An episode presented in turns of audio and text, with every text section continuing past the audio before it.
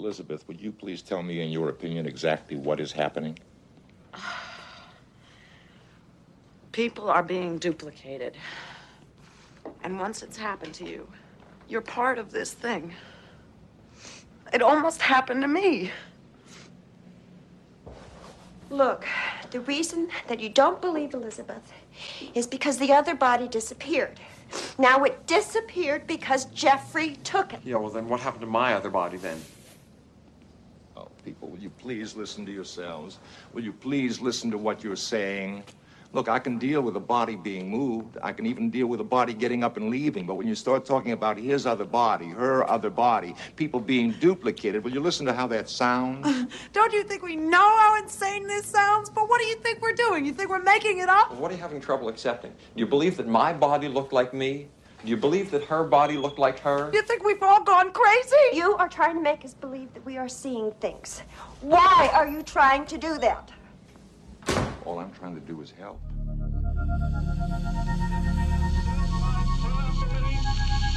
That the only thing we have to fear is fear itself. No.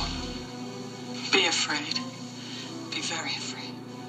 There's nothing to fear except God. Whatever that means to you. Do I look like someone who cares what God thinks?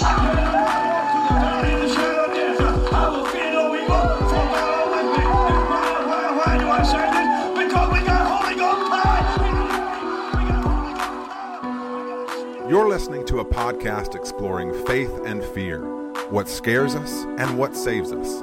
This is the fear of God.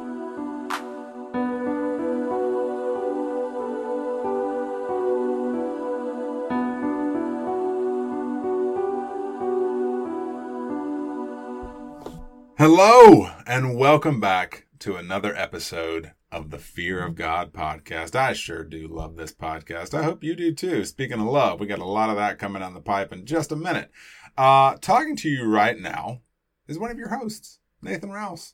Now, typically with me is your other host, Reed Lackey, but he had to go take the trash out. And, you know, I get it. It's it's just one of those sort of household kind of chores. Just it's just that time of the week when you got to take the trash out.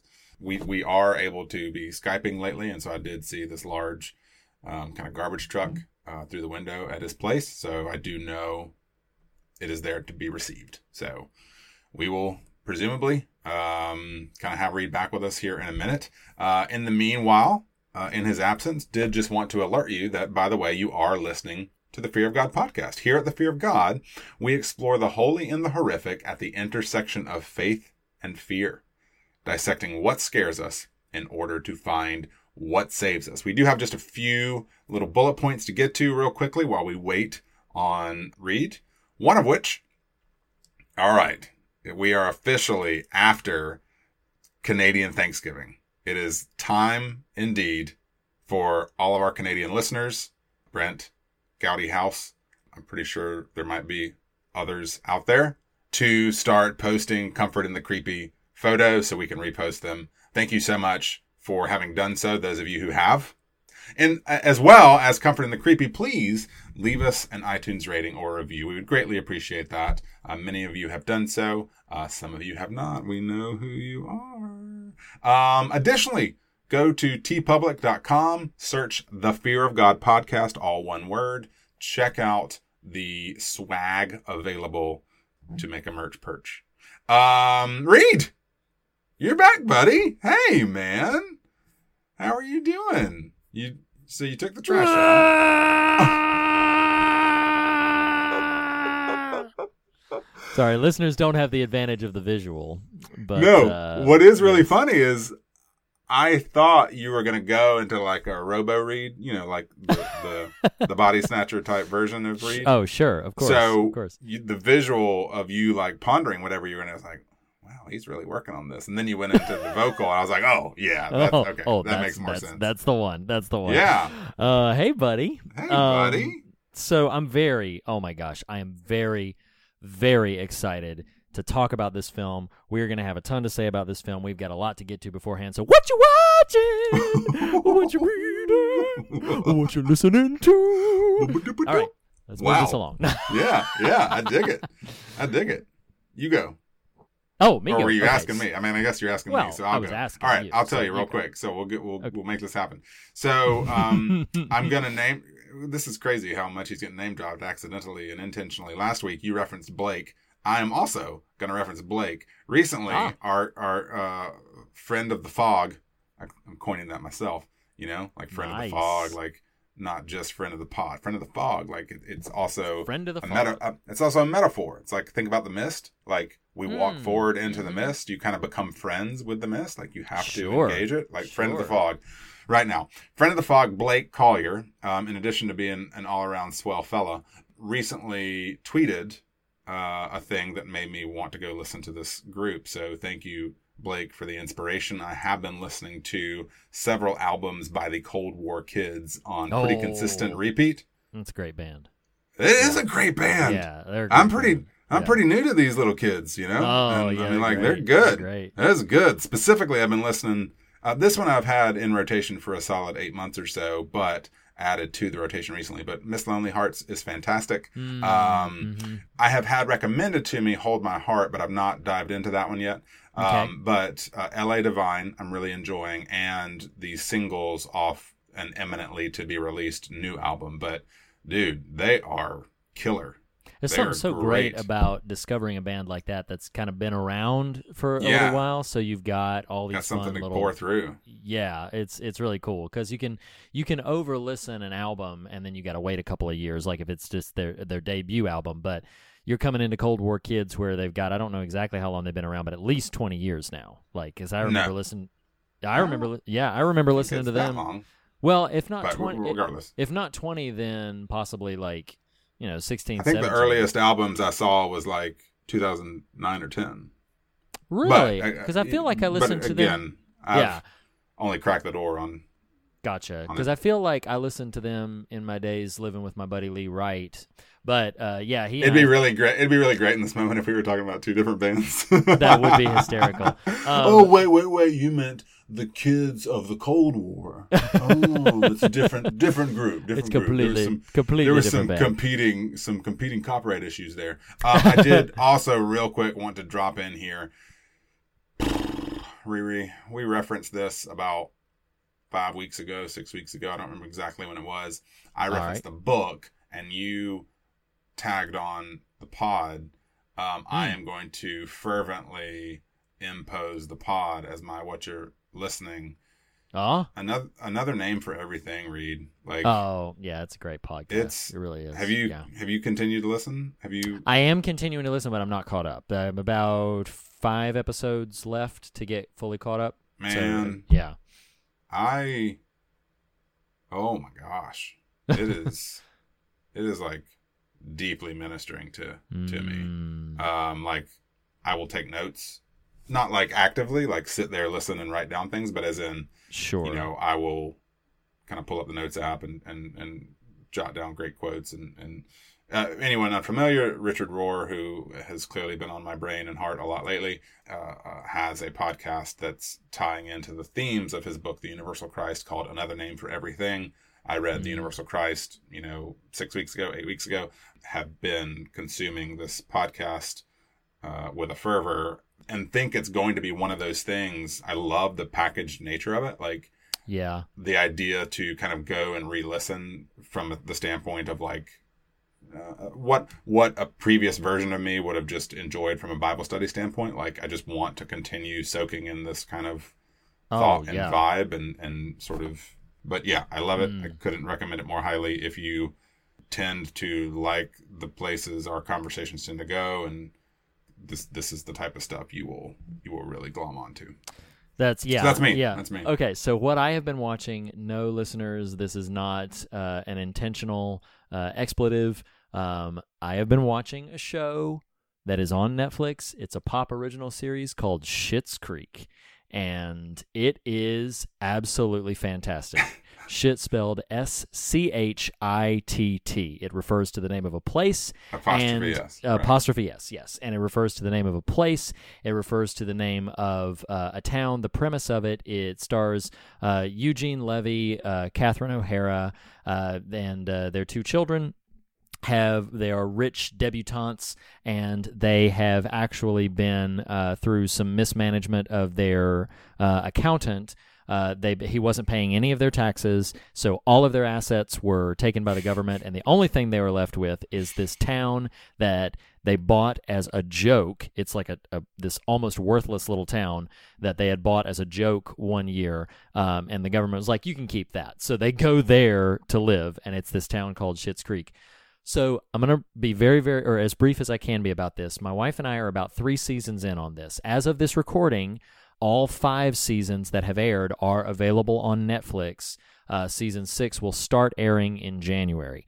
Um, this show, which you would think is by the name and by everything, you would think would just be this casual little joke a minute, trivial sort of thing.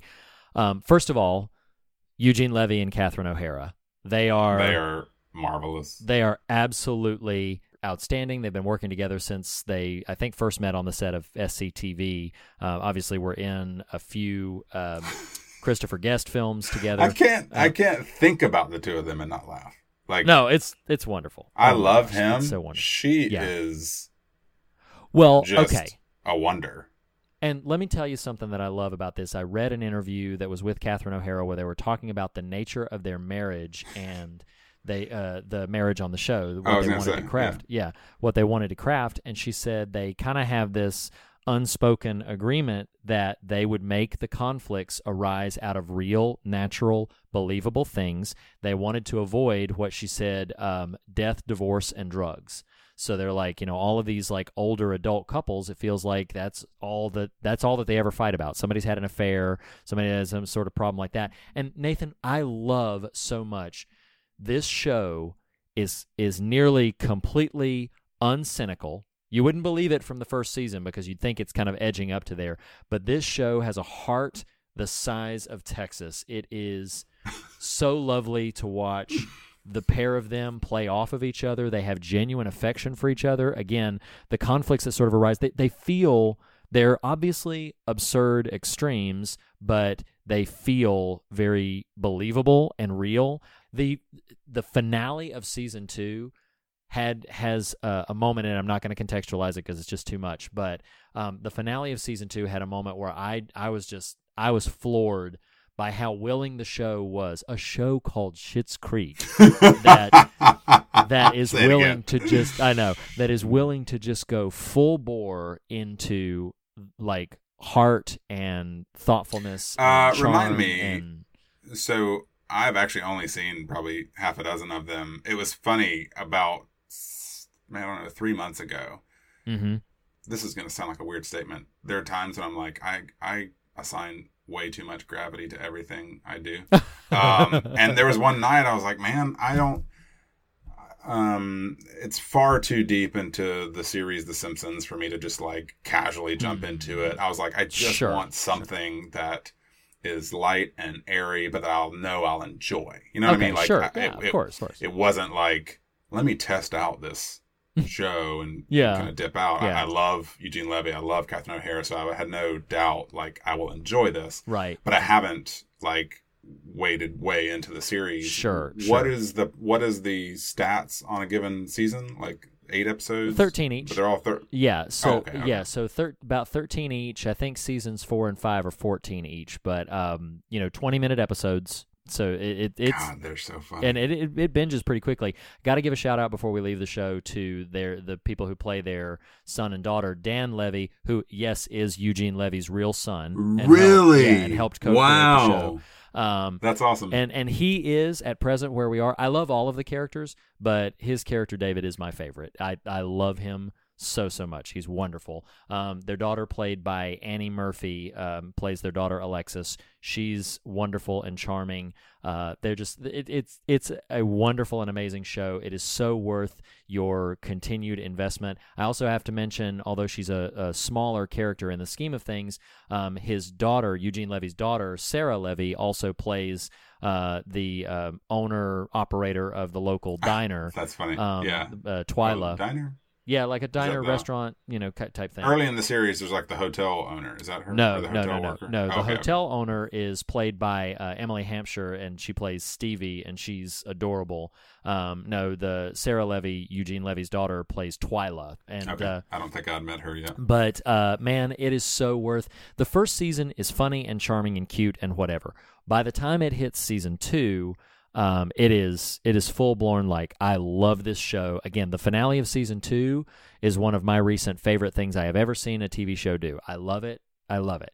Um, I have heard because they started getting nominated for Emmys around season like three and four, and I have heard, although not there yet, that season four is like the be all and end all, and that it's like an amazing, stellar show. So I, You just like holy shit, screw but I am pulling my, I'm putting the full weight of my recommendation uh, That's behind awesome. uh, Schitt's Yeah, Creek. Everybody should watch it. that. Yeah, everybody should watch it.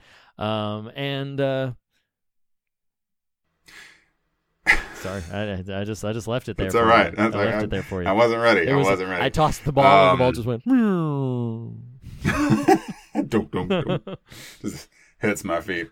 Uh, in the spirit of that, that's been another installment of what you watching, what you reading, what you listening to. Shit's Creek. Mm, Whoa. Okay, so hashtag I love the 70s. Ladies and gentlemen, we are going to dive one more time into the. Uh, uh, uh, all right, uh, Barry Gibb, bring us home.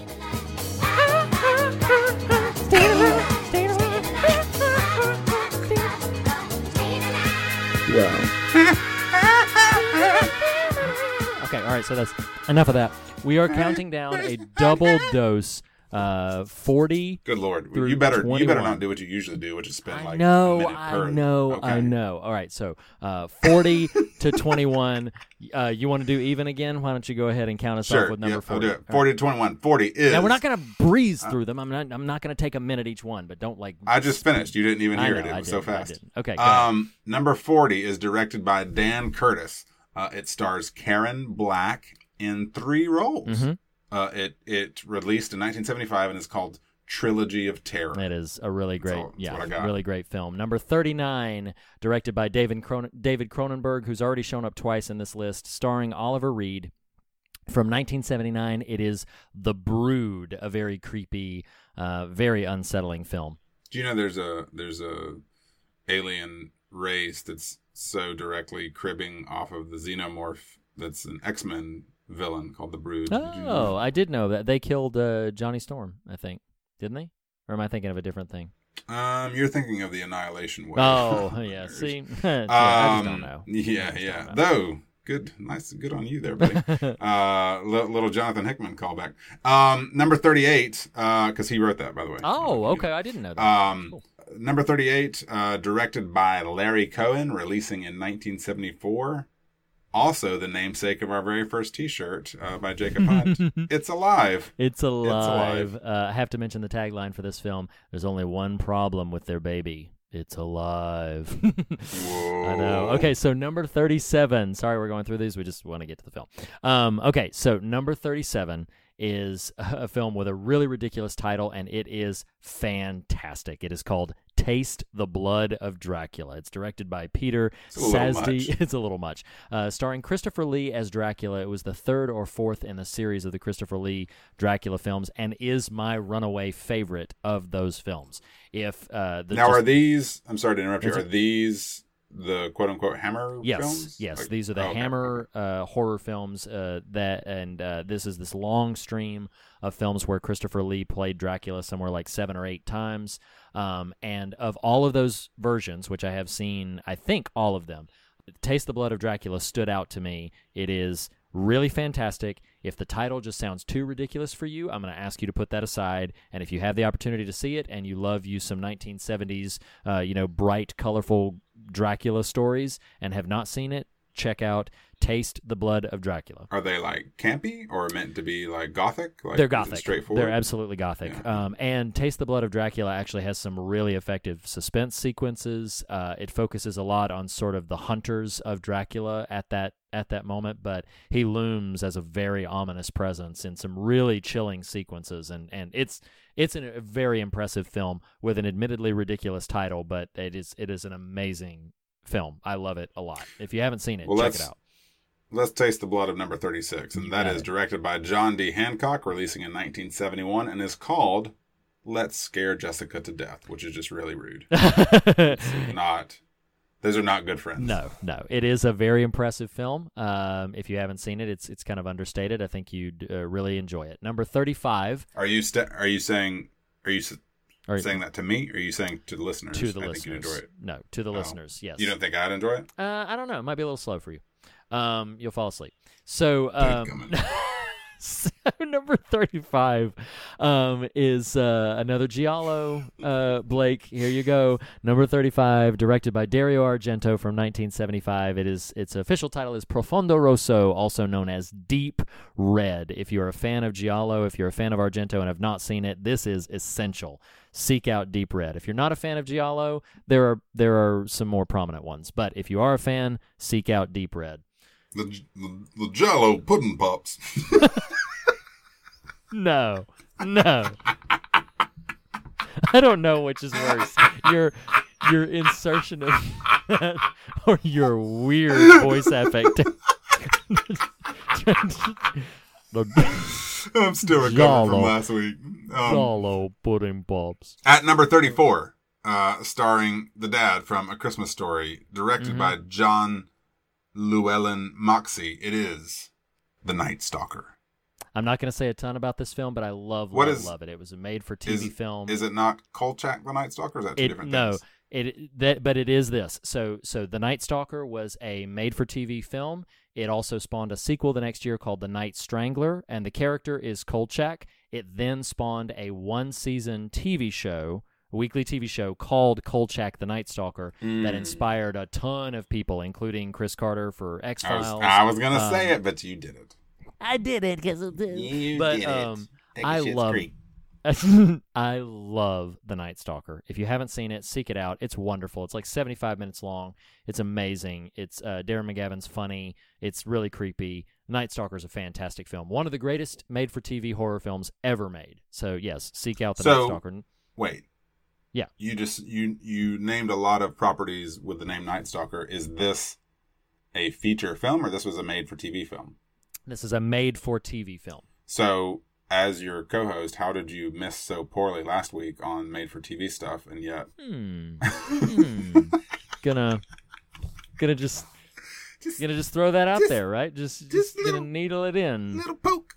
Go back to your Giallo pudding pops. Um, Boy, you stick your phone to the pudding. uh uh No, we're gonna stop. We're gonna put a stop to that right now. This- that's not allowed. Um, okay, so number thirty-three, charging right past all that.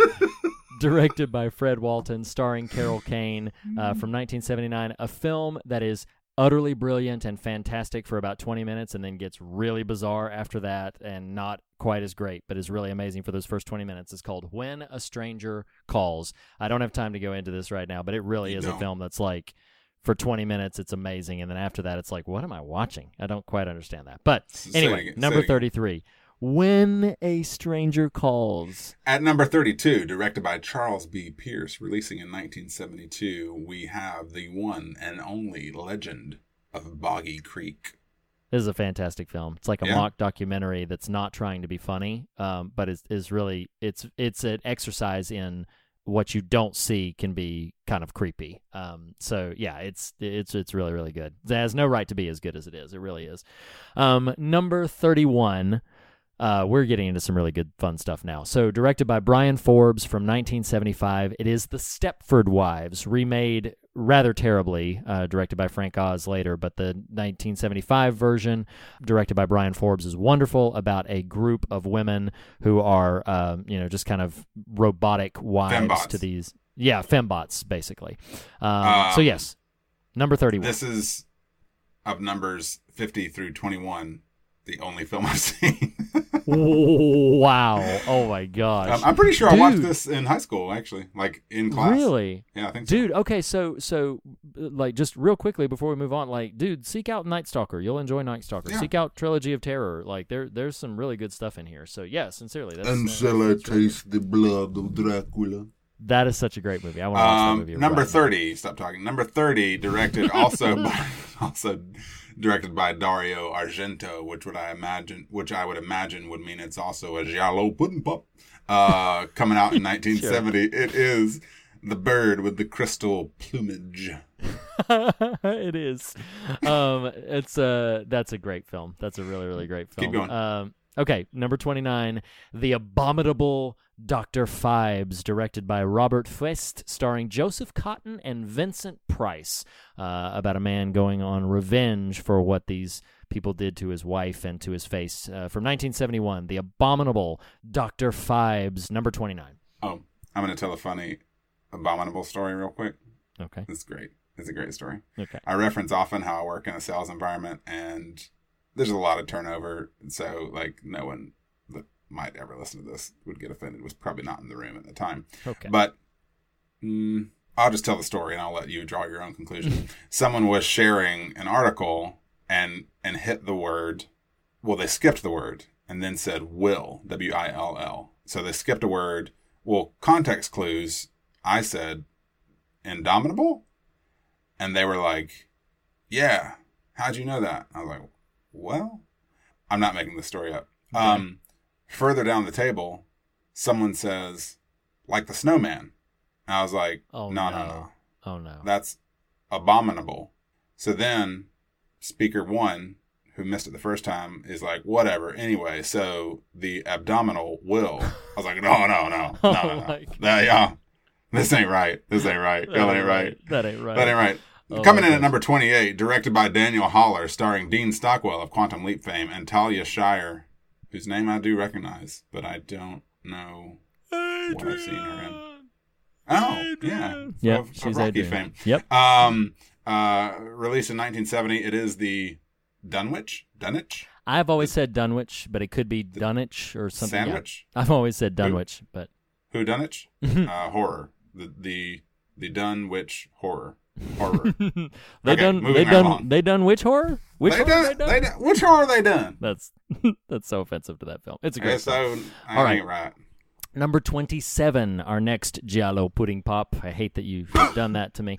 Um, is It's direct- right there. I, I didn't have to work hard for it. directed by Mario Bava from 1971. It is a It's bay. Bava Bava. Yes, a Bay of Blood. Um, it's uh, there's a lot of great Bava films. I was surprised to see this one so high up because I'm not a very big fan of it. But a Bay of Blood, directed by Mario Bava from 1971, came in at number 27. Did you know that the Mario brothers, that their last name is Mario, and thus Mm.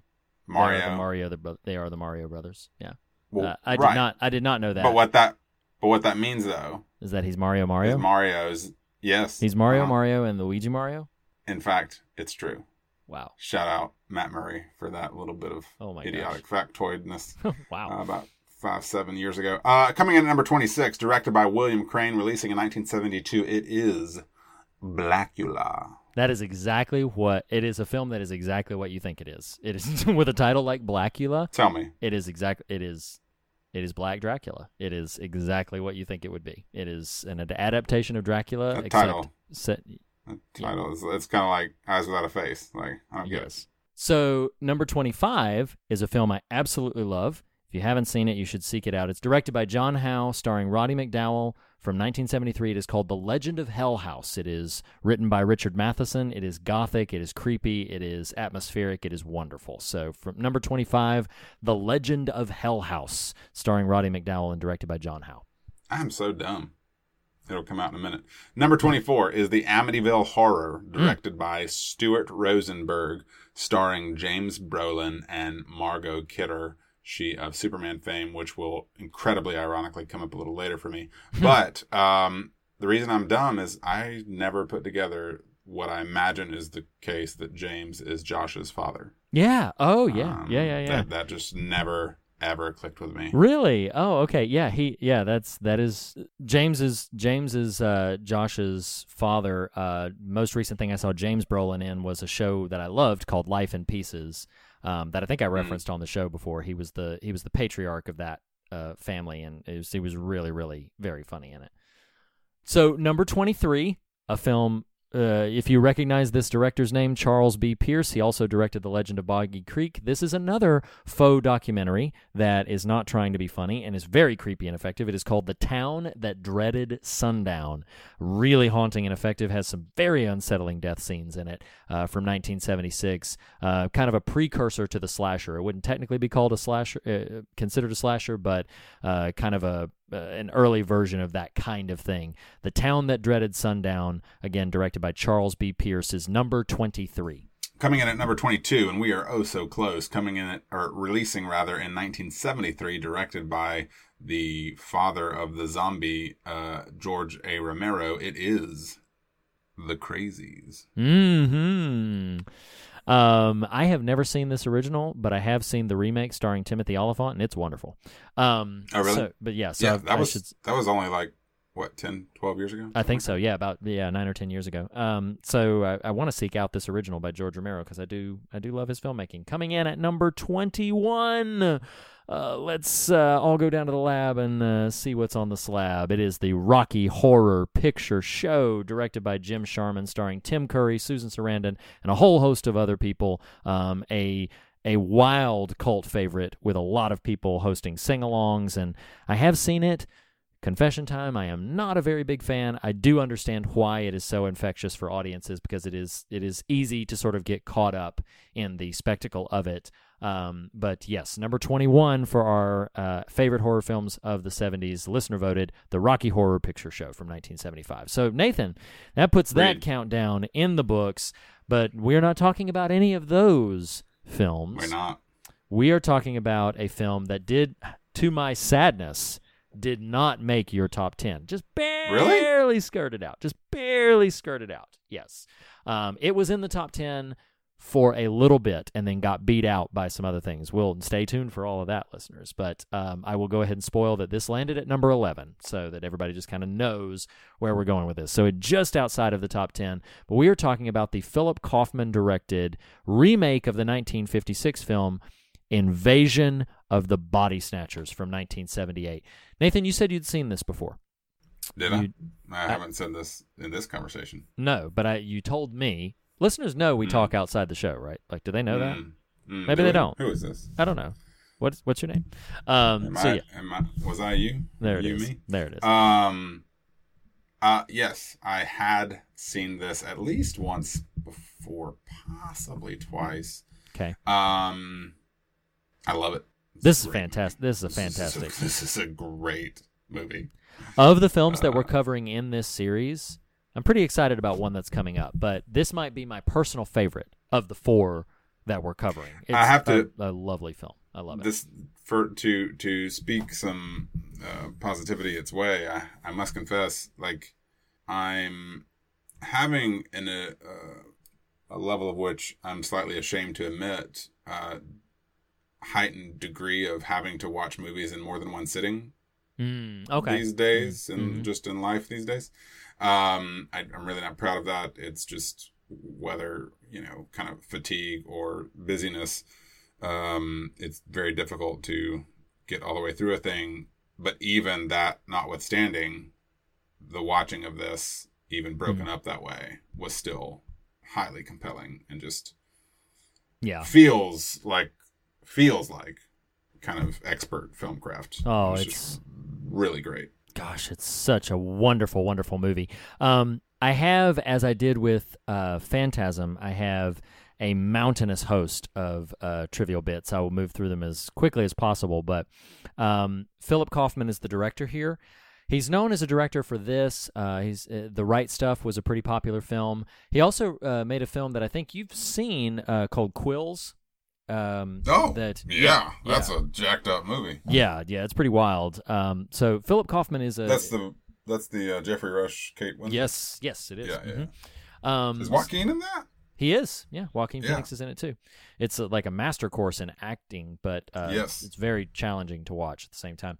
Um, so, but as a writer, his biggest claim to fame is co-creating with his pal George Lucas both the character and story of Indiana Jones and the Raiders of the Lost Ark. Wow. So um, that is uh, Philip Kaufman's biggest claim to fame is that he helped create the character of uh, Indiana Jones. Yep. Um, so I don't know if you know this. You've seen this film a couple of times. I'm just going to ask this question.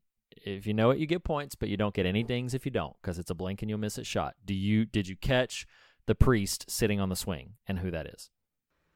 I did catch the priest sitting on the swing. I don't know that I would have, you know, known who it was. Okay, because it uh, it's a pretty major actor to be just be sitting on a swing with no lines. That is Robert Duvall.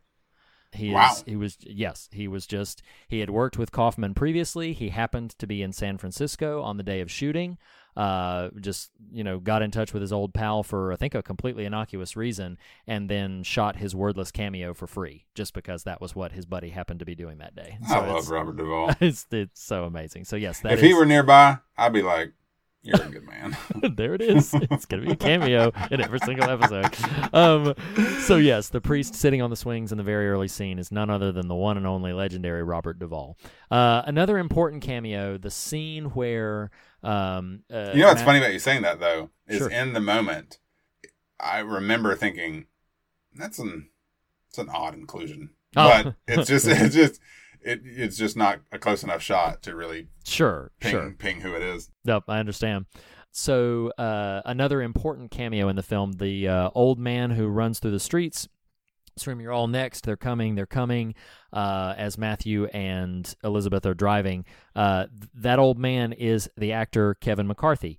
Kevin McCarthy was the lead actor of the 1956 version of Invasion of the Body Snatchers. Uh, the best part about his cameo is that, spoiler alert for that film, uh, the 1956 version of the film ends with Kevin McCarthy's character desperately running through oncoming traffic. That's awesome. Trying to scream, saying, "You're all next! It, they're coming! You're all next!" So That's this pretty awesome. uh, isn't it? This cameo is multi-layered, and I love it for it. It is, uh, it's really fantastic. So the uh, uh, just as a brief mention, the hypnotic, very unsettling, and pretty powerful at times score is the only film score ever composed by composer Denny uh, Zeitlin or Zeitlin, uh, however you say his name, um, and uh, it's pretty it's pretty effective in several places, often using uh, sound effects that are not musical in nature to gr- tremendous effect. The nude scene, yes, the nude scene in the PG film, which I think it's now reclassified as PG thirteen. But There's no way that's PG. Yeah. uh, let me. I'm gonna look this up in real time right now because I'm pretty positive this is a PG film. In it might have been reclassified as R since you know. Nope. I am looking at IMDb right now. This is a PG film with an extended nude scene. Um. So yes, That's uh, insane. isn't it? So, but her nude scene uh, towards the end of the film was also shot, uh, you know, almost shot for shot, where she was fully clothed, so that it would not have to be edited out for television audiences. Um, so, but it's just it, that was fascinating to me that they shot it those two different ways. Um, but yeah, this is a PG. This is a PG film. It was the '70s. I mean, PG-13 didn't exist, and I'm surprised it wasn't R. But, um, but there it is. I do love this story. This is a, a report from the set. Uh, Brooke Adams, who played Elizabeth, uh, challenged Donald Sutherland to a foot race during one of the chase sequences. When Kaufman yelled "cut," they just kept running. Brooke Adams won the race despite wearing a dress and high heels, which I think is just wonderful to uh, to notate. I have a few more here. Uh, the film is pretty universally regarded not only as superior to the original version, even though the original version is great, but as one of the greatest remakes in cinema history. Um, most of the time, remakes are considered at least somewhat inferior or dramatically different from their uh, counterparts. This stays pretty true to the concept, uh, but manages to be, uh, in many ways, I think, superior in most of uh, cinematic Have you critics seen all the iterations? I have, um, and they're all pretty good, with the exception of the I forget what year, but in the 2000s, the one that's just called The Invasion, starring um, Nicole Kidman and Daniel Craig. I knew Um, that. I was like, yeah. I'm pretty sure there was an adaptation featuring Daniel Craig. Exactly, yeah, and it's passable, but it's not that great. The version from the '90s is uh, really strong, uh, but the but the runaway best version is this version from the '70s. The '50s one is really good as well. A couple of other cameos. The director can briefly be seen as the man tapping on the phone booth when Donald Sutherland is, you know, Mhm. trying to get some traction on there. Also, uh, the director of the 1956 original cameos as the taxi driver, the one who's like, "I have two in my back seat." Type H. Yeah. Incidentally, I think this is hysterical. He had poor eyesight and he was driving without his glasses, so the anxiety that Brooke Adams and Donald Sutherland display is largely real because he was driving with uh, Wow. known known poor vision and without his glasses. Um, so huge spoiler alert for this film. If you have not seen this film, skipping to recommendations, you got to see this movie. This movie is fantastic. It's amazing. We're going to highly recommend it. Before we get into all the specifics, a trivial bit I have to mention here. The original shooting script had a happy ending where Matthew and Nancy look at each other from across the street and give each other reassuring glances and nods before they move on to their various places. When they went to shoot the scene, only Donald Sutherland, the screenwriter, and Philip Kaufman knew what was about to happen. Nobody else on cast or crew knew what was about to happen. So when Sutherland's face changes and he full on shouts and screams at at the actress there, Veronica Cartwright, the the brief flash of pure unexpected terror you see on her face is authentic. She was not expecting that to happen. Um, Wow. th- and they never filmed the script's original happy ending because they did not want the studio to recut their film. The reason they were so intentional about that is because the 1956 film had a darker ending that the studio recut to have a slightly more upbeat, hopeful, possible Oh, ending. wow. Um, they did not want that to happen to this film, so they, you know, the script had a happy ending. They went right up to the moment of roll camera. They shot that ending, that glorious ending, um, and then did not shoot any different version. So the studio had no choice. Um, so yeah, I just I I love hearing about that. I've talked enough. That's all my trivial. Speaking bits. of um, Kolchak the Night Stalker Hmm. inspiring Chris Carter to make the X Files, my first experience of Veronica Cartwright was as a recurring role on the X Files. really, Just- she's also she's also in the Birds. FYI. Yeah, yeah, yeah. yeah. Um, Well, right, but I But sure, yeah. possibly had seen the Birds, but in terms of my kind of recognition of her as an actor, Was as uh, the X Files cast. she was member. Jeffrey Jeffrey Spender's mother. I believe. Oh, you know? okay. Yeah. All right, all right. And, Um, when, and at one point, at one point when she first meets Fox Mulder, she's so enamored of him, she says, "Oh, I just peed the floor."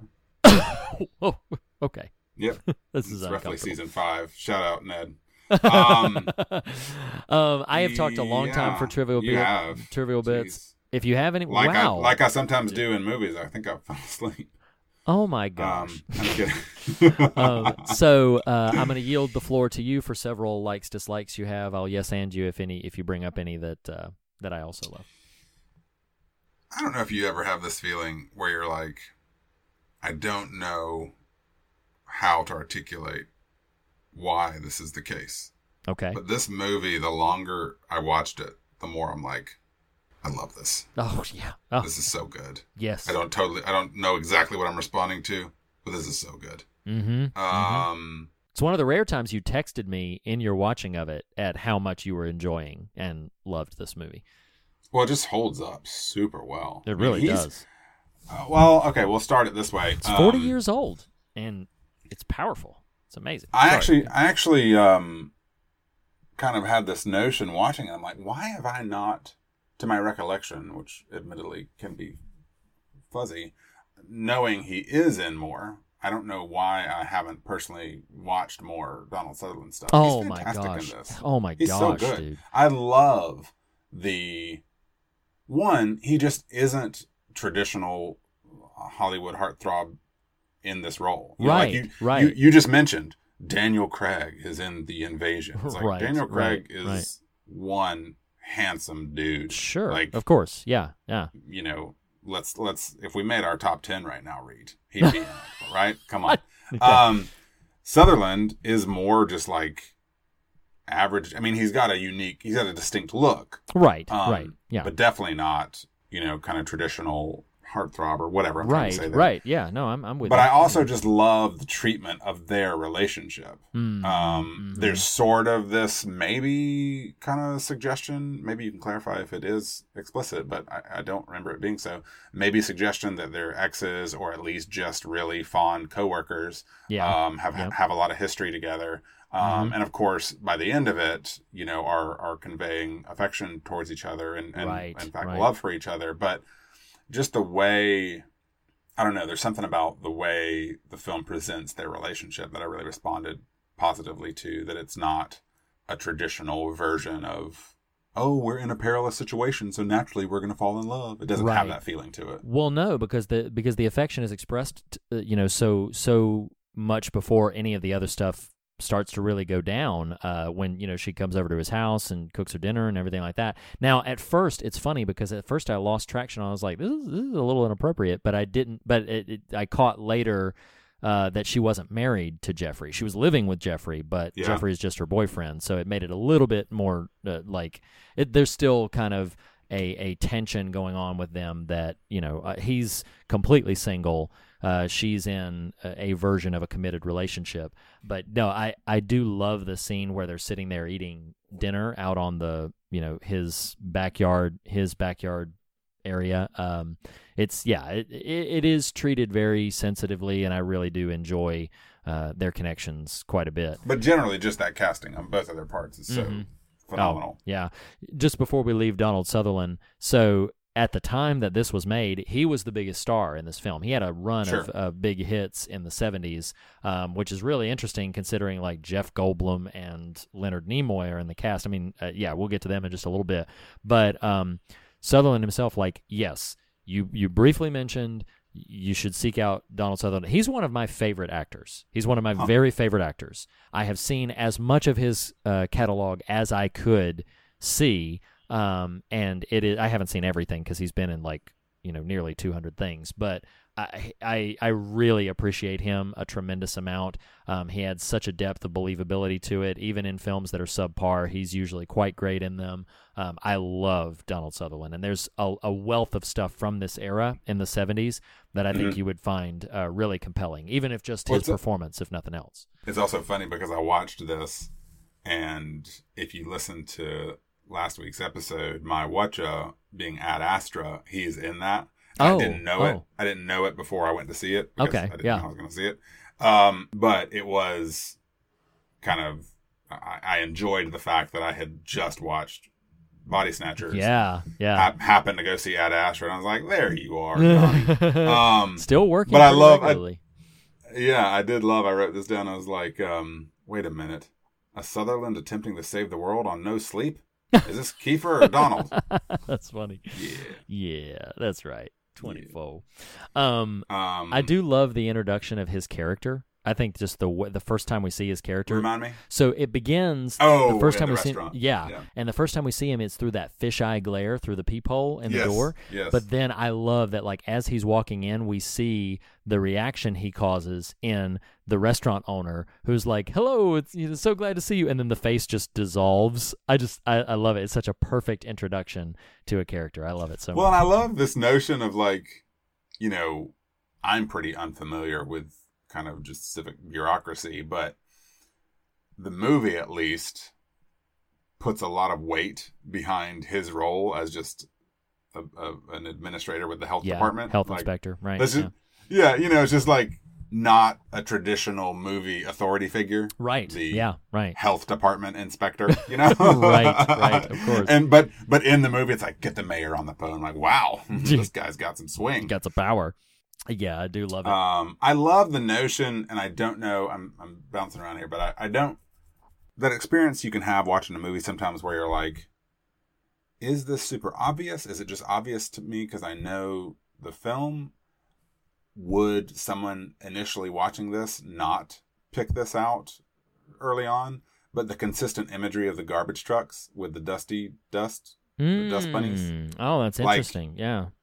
What? What's interesting? I didn't I didn't pick up on it. I've seen this film multiple What? times and I didn't. I mean like it didn't ping for me. Like I I remember now that you're saying it, I remember those visual images, but I didn't Wow. Yeah, Oh it yeah. didn't it's stand out it's everywhere, and it starts real early. Mm. Um, in fact, I might be wrong here, but I think the first image of it is once Elizabeth is suspecting Jeffrey of whatever, you know, she doesn't know, but he's taking garbage out. Yeah. Like you you think it's just oh, a random household chore.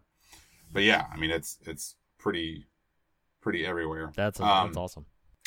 Um what you want to talk about, Riri? So I've got I have a couple more notes here. So uh Yeah, he's, he says uh Matthew Donald Sutherland's character says uh the Warriors won, your house must be happy. Uh so Jeffrey and Elizabeth are Golden State Warriors fans and uh, that would have been what I was going to notate is that would have been my first clue if my wife ever gave away tickets to see the Warriors that would be my first sign she was a pod person I, it would it, it would have been for me too that I've been like nope nope this ain't th- that that ain't right that ain't right That's Um, funny. so- Sports is fun.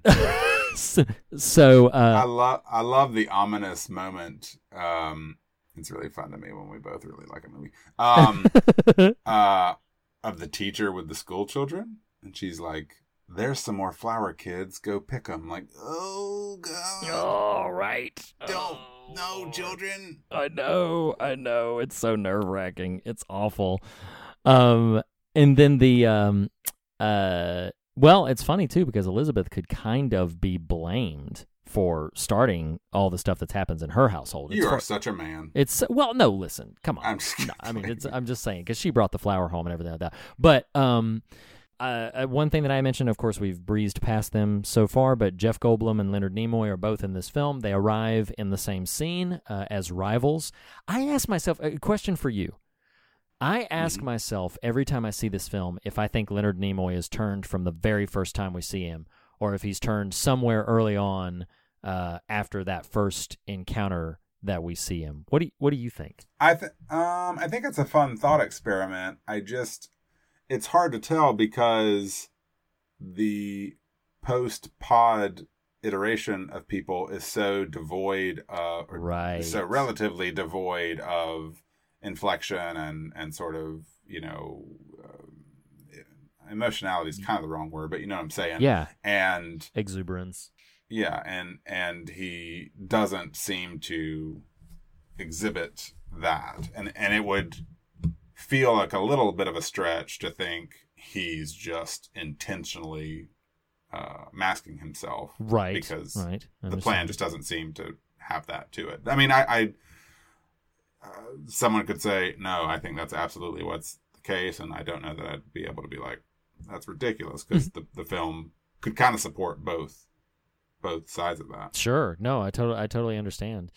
As I, had, I think I had mentioned briefly, or maybe I just sort of thought it in my head and didn't say it out loud yet. But Leonard Nimoy was not a very big star at this time. Um, like, so you've got Jeff Goldblum, Leonard Nimoy, Brooke Adams, um, all went on to you know popular careers, but Donald Sutherland is the is the major heavy hitter in this. From from reports from the set, each of them only made like twenty five or thirty thousand dollars, which you know I don't have twenty five thirty thousand dollars. But um, they they each made that. Donald Sutherland, made, right? Uh, Donald Sutherland made somewhere in the neighborhood of two to three hundred thousand dollars compared to their other salaries, Sure. just because of how big of a star he was. So Leonard Nimoy, it's interesting to see him in this because obviously this was after the Star Trek TV show, but it was before any of the feature films had been made. So it was before that brought Star Trek back into the cultural ethos. Um, it was only the TV show, you know, that had caused that for it. I will say, you know, I was I was saying five minutes ago or whatever.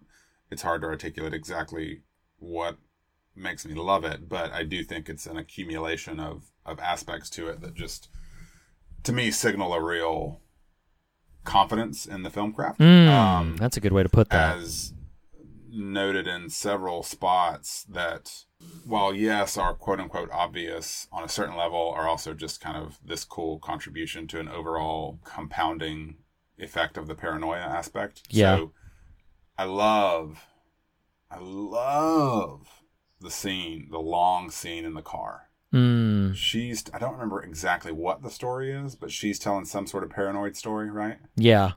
do you remember this he's telling jokes Mm-hmm. He jokes to her about that. It's the joke he never gets to finish, which I've always loved that that moment. this foreboding is growing. But what I love about that scene is the bulk of it is from between them. The shot is from between them out through this broken, splintered windshield, which is to me this representation of the fractured world they now occupy. Oh my gosh, it's wonderful. Um, yeah. Oh, it's amazing. And just this dawning revelation on these characters' parts of like, what is going on? you know, and because that's because that scene culminates basically with them uh creeping by the wreck, you know, and just Yes. the the odd behavior of the onlookers to that wreck. Mm-hmm. Um, this could get into theme. It actually isn't a theme. It's coming to me in the moment. But I love, or I find interesting, Matthew's insistence, continued insistence on the trustworthiness of traditional authoritative institutions. Right. He's like, right. He keeps saying, "I got to call the police. I got to call the police. I gotta call the police." Yep. Which, which isn't Nathan saying "boo police." That's not me saying. No. It's simply of like course. it's interesting that this movie that is about institutional breakdown, Mm-hmm. the, the the hero who himself by the end is compromised, keeps attempting to turn to traditional authority structures. Um, Yep. but uh, so there's that. I love the distorted mirror image when he's on the phone at the party calling the police. Oh yeah. God, yeah. Oh right. yeah. Um, and and uh, Goldblum is standing beside him, but Mm-hmm. the primary, you know, kind of focus of the shot is this uh, distorted image in the mirror. Oh, so I great. love this is a single shot, but I love it. The the shot of Sutherland in the closet when he's trying to save Elizabeth. Oh my god. he's gosh, shrouded in shadow, but the light is up on his face. It's like a blink and you miss it kind of Yeah, moment, but sure. it's just really well, really well composed and executed shot. I don't know why. I just love the line because it says a lot about the. What's interesting about Goldblum's character slash performance in this is, though typically manic, we are at least used to. I mean, our generation cut our teeth on Jurassic Park Goldblum. Yes. Yes. Um, For this- many of us, that was the primary association we had with him as an actor. and even the fly he turns into this but like this swaggering confident cock of the walk kind of performance Yeah. That what's interesting in Bellicec the character he plays here he is he's utterly insecure and Right. utterly a kind of low totem pole low on the totem pole type of person Mm-hmm. he he he aspires to kind of you know fame is the wrong word but you know just like notoriety Yeah. published To make an impact. Sure. but where I was going is the the moment when what is possible at this point a a, a pod a pod Spock he says to Goldblum, face it, Bellicec, you've got some friends who love to play practical jokes. And Goldblum just has this real Mm. Yeah. Yeah. pitiful response and just says, I don't have any friends. And like it's just kind of left there. Yeah. Um Yeah. yeah. It's Anyway, I mean there's uh, yeah, yeah. No, it's fantastic. Um, speaking of him, I feudal, Goldblum? yeah, Goldblum. uh, Futile as it all seems, I do love his sacrifice scene, like where he just goes charging out and starts like calling the pod people after him, and in a, in a what we learn is an, eventually a vain attempt to let Matthew and Elizabeth escape. Um, but uh, I I do love that. I do love that scene.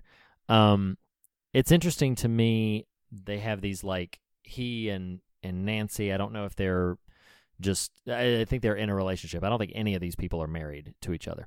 Um, No. but Um, I'm pretty sure they refer to each other. One of them either refers to husband or the other refers to wife. Like really? yeah. Oh, okay. I, I'd Yeah. forgotten that. Um, but uh, they own this like uh, like mud bath place. Like you can go and and just you know get treatments for skincare, like supposed to release toxins and all this other sort of stuff. Um, but in the process of her giving this patron of their establishment a massage, she casually comments about the music being played for the plants. She casually comments that the plants have feelings just like people Mhm. which is ironic considering that the pod plant replicas we later encounter are specifically like lack emotion and, and I just I, Mhm. I thought that was pretty uh, just a, just an interesting sort of note. I don't have an expounded theme. Well, you you brought it up. Mhm. I don't know anything from anything Mhm. about late 1970s San Francisco mud bath houses, but that ain't right. That ain't right. Oh my gosh, I that am poor man's trying to no, slide out. just no.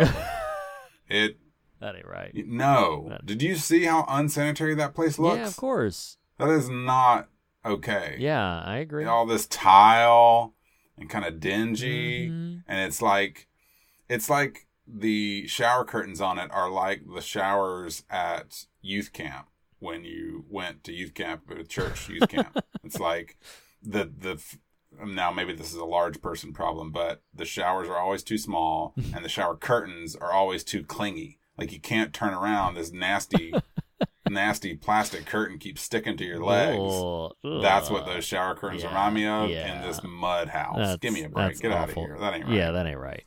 Um, so I only have uh, I only have two more. Uh, one of them I'm not going to unpack entirely, except just heaping my rabid affection on the construction of the scene.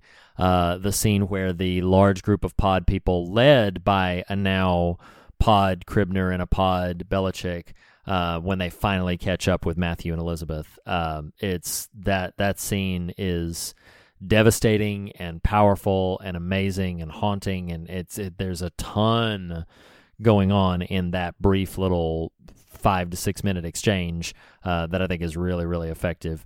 Um, the last thing that I had was um, that I don't know whether to put the sequence where Amazing Grace is being played over top of everything in a love because I love the scene, or in a fear because that is haunting as crap. To When when is that? Amazing Grace plays over top of when he leaves Elizabeth for a moment to go and Oh, explore oh, oh, the inside yeah. of the factory. Yeah, the- that's is that when he goes to explore the boat? uh, I think so. Yes, and then he comes back and finds Elizabeth Well, that's chips, right? chips. What are you talking about? Chips. That's not the word I'm looking for. It's not. I don't think it's Amazing Grace. It is absolutely 100% Amazing Grace. Okay. Um, where did you watch this film? Hmm? Where? What streaming network did you watch this film? Amazon Prime. I own it through 'Cause he- Vudu, he and I'm names it. wondering if because I don't remember your chips thing. You're saying you didn't hear Amazing Grace, so I'm wondering if there is a different. Well, chips may be the wrong word I'm looking for. There's an old tune, right? Like a a dirge, right? Like he Mhm. hears this tune. I I don't think in my watching of it it was Amazing Grace. It didn't ping for me as that because he names whatever it is he's hearing to her. That's why he gets excited and runs out. Hmm. But chips, that's the wrong word. Chip, taps, taps. That's oh, what I'm looking for. taps. I th- it st- Yes. it starts as taps. It does start as taps, but then becomes Amazing Grace. Um, Hmm. let me see here. Um, Maybe. maybe, maybe I, y'all. I, I mean, uh, you know, like if if that's what if that's what you heard, maybe that's what that was.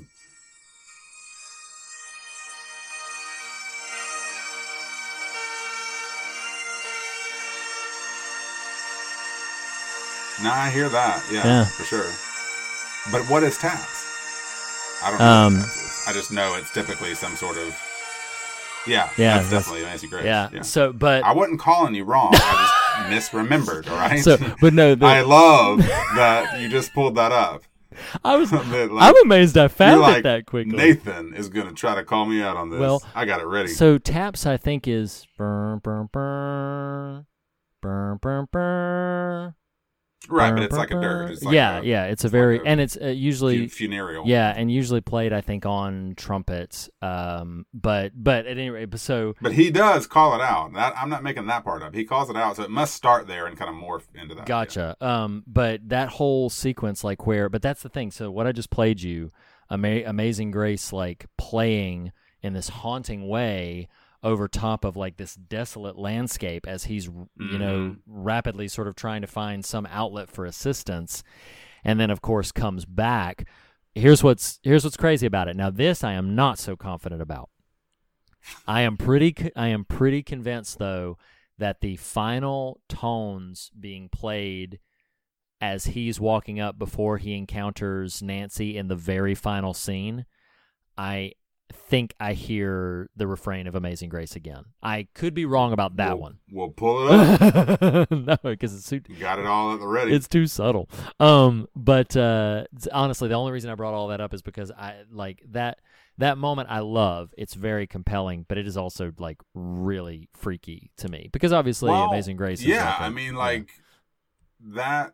That's why I was, or this is at least in part why I'm so surprised this movie has PG is PG, not just the extended nudity, but sure, yeah, this is a dark movie. it really is. Like it is dark and not Germany 1986 dark, but um that scene, the amazing tap scene is this last gasp yeah, of poss- of possibility Mhm. that gets then gets immediately squandered when he returns and she's gone. Oh my You know, gosh, it's awful. rough. Yeah, it's so awful. Um, I did write down I did write down my Oprah note when you first see the factory. It just says, "You get a pod. You get a pod. Everyone gets a pod." everybody gets a pod. That's funny. So I'm in. I mean, I'm ready to move. We're yeah, we're we're essentially here. Um, I wrote down one existential one. I just I love this combination. Uh, they're talking. It, they're at Kibner's book signing, and he says uh, Matthew says, "What's a conspiracy?" Because Jack said it's all a conspiracy. Ma- and, and Matthew says, "What's a conspiracy?" And Jack says, "Everything." And I just I was just like, "Ooh, yeah." I just got I just got shivers when I heard that. Um, so the first one that I have on mine, I only have a few here, even though this is a pretty unnerving movie. Uh, the first one I have on mine is when Nancy pulls the sheet back to reveal Pod Jack for the first time. Yeah. Oh my gosh! And then when he opens, At first I eyes- said, at first I said poor Goldblum, and then I said spore Goldblum. no, oh no, oh my god, spore. yeah, that was nasty. God. I do love, I do love the kind of progressive realization of what's happening. Like there's suspicion, there's then there's paranoia, then there's like confirmation, then there's visualization. You know what I mean? Mm, Like yeah, yeah, the the nature of things being not right gets confirmed at what you know the quarter you know maybe one third mark or sure, something right. but once the experience jack and nancy have with spore bloom is just this really wicked turn in the narrative Oh my gosh, it's such an ominous and unsettling scene when he's with with if I'm remembering correctly, no musical affectation. He's touching it, and the, the little white hairs are like reaching out for him. To Mhm. oh my gosh, that's freaky. That whole thing is freaky. What? well come on What- i mean Yeah. then what like 10 minutes later you got everybody at the house and you got old Mm-mm. Mm-mm. oh Jack Bauer Senior dozes off and the no, the pod babies show up. That that ain't that ain't right. ain't Oh my gosh, that's nasty. That scene goes on forever. this ain't PG. No, It does. it goes It does. on forever. that whole it's like it's like five minutes. yes, easily. And I had Ugh. totally forgotten that. Oh my scene. gosh. It's so super creepy. And then you think, oh, they're just going to sort of tease that visualization and then you're going to look back and it's going to be this Nope. fully formed thing. No, you get to see it all. You get to see all the different things. And then when Nancy comes in and is trying to wake him and is and and then she looks down and you see these like twitching like Ugh. things. Oh my Ugh. god. It's Ugh. awful. Awful. Um you know what else ain't right? I mean, come on. What? that man faced dog. That ain't right. that ain't right, Nathan. What in the world? I felt like I felt right. like Mike with them binoculars being like, WTF, a- what is with this dog? That thing, that is so. That feels like a joke. That it feels does, like doesn't it? let's just let's just f with the viewer. It do, Like, it feels so Hey, look random. at this.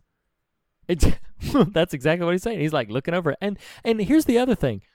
I wouldn't be able to imitate the musical affectation, but it's like a, it's like some weird calliope this is. Amazing Grace. No, it's not. So, but it's like this weird, like he, like when that dog face or that person face dog thing like runs out, the music takes this distinctive like it does a little like like it does this Yeah. weird trill thing that I'm like, what what is this? And it's so uns Is it a is it a man faced dog or a dog bodied man? I don't know.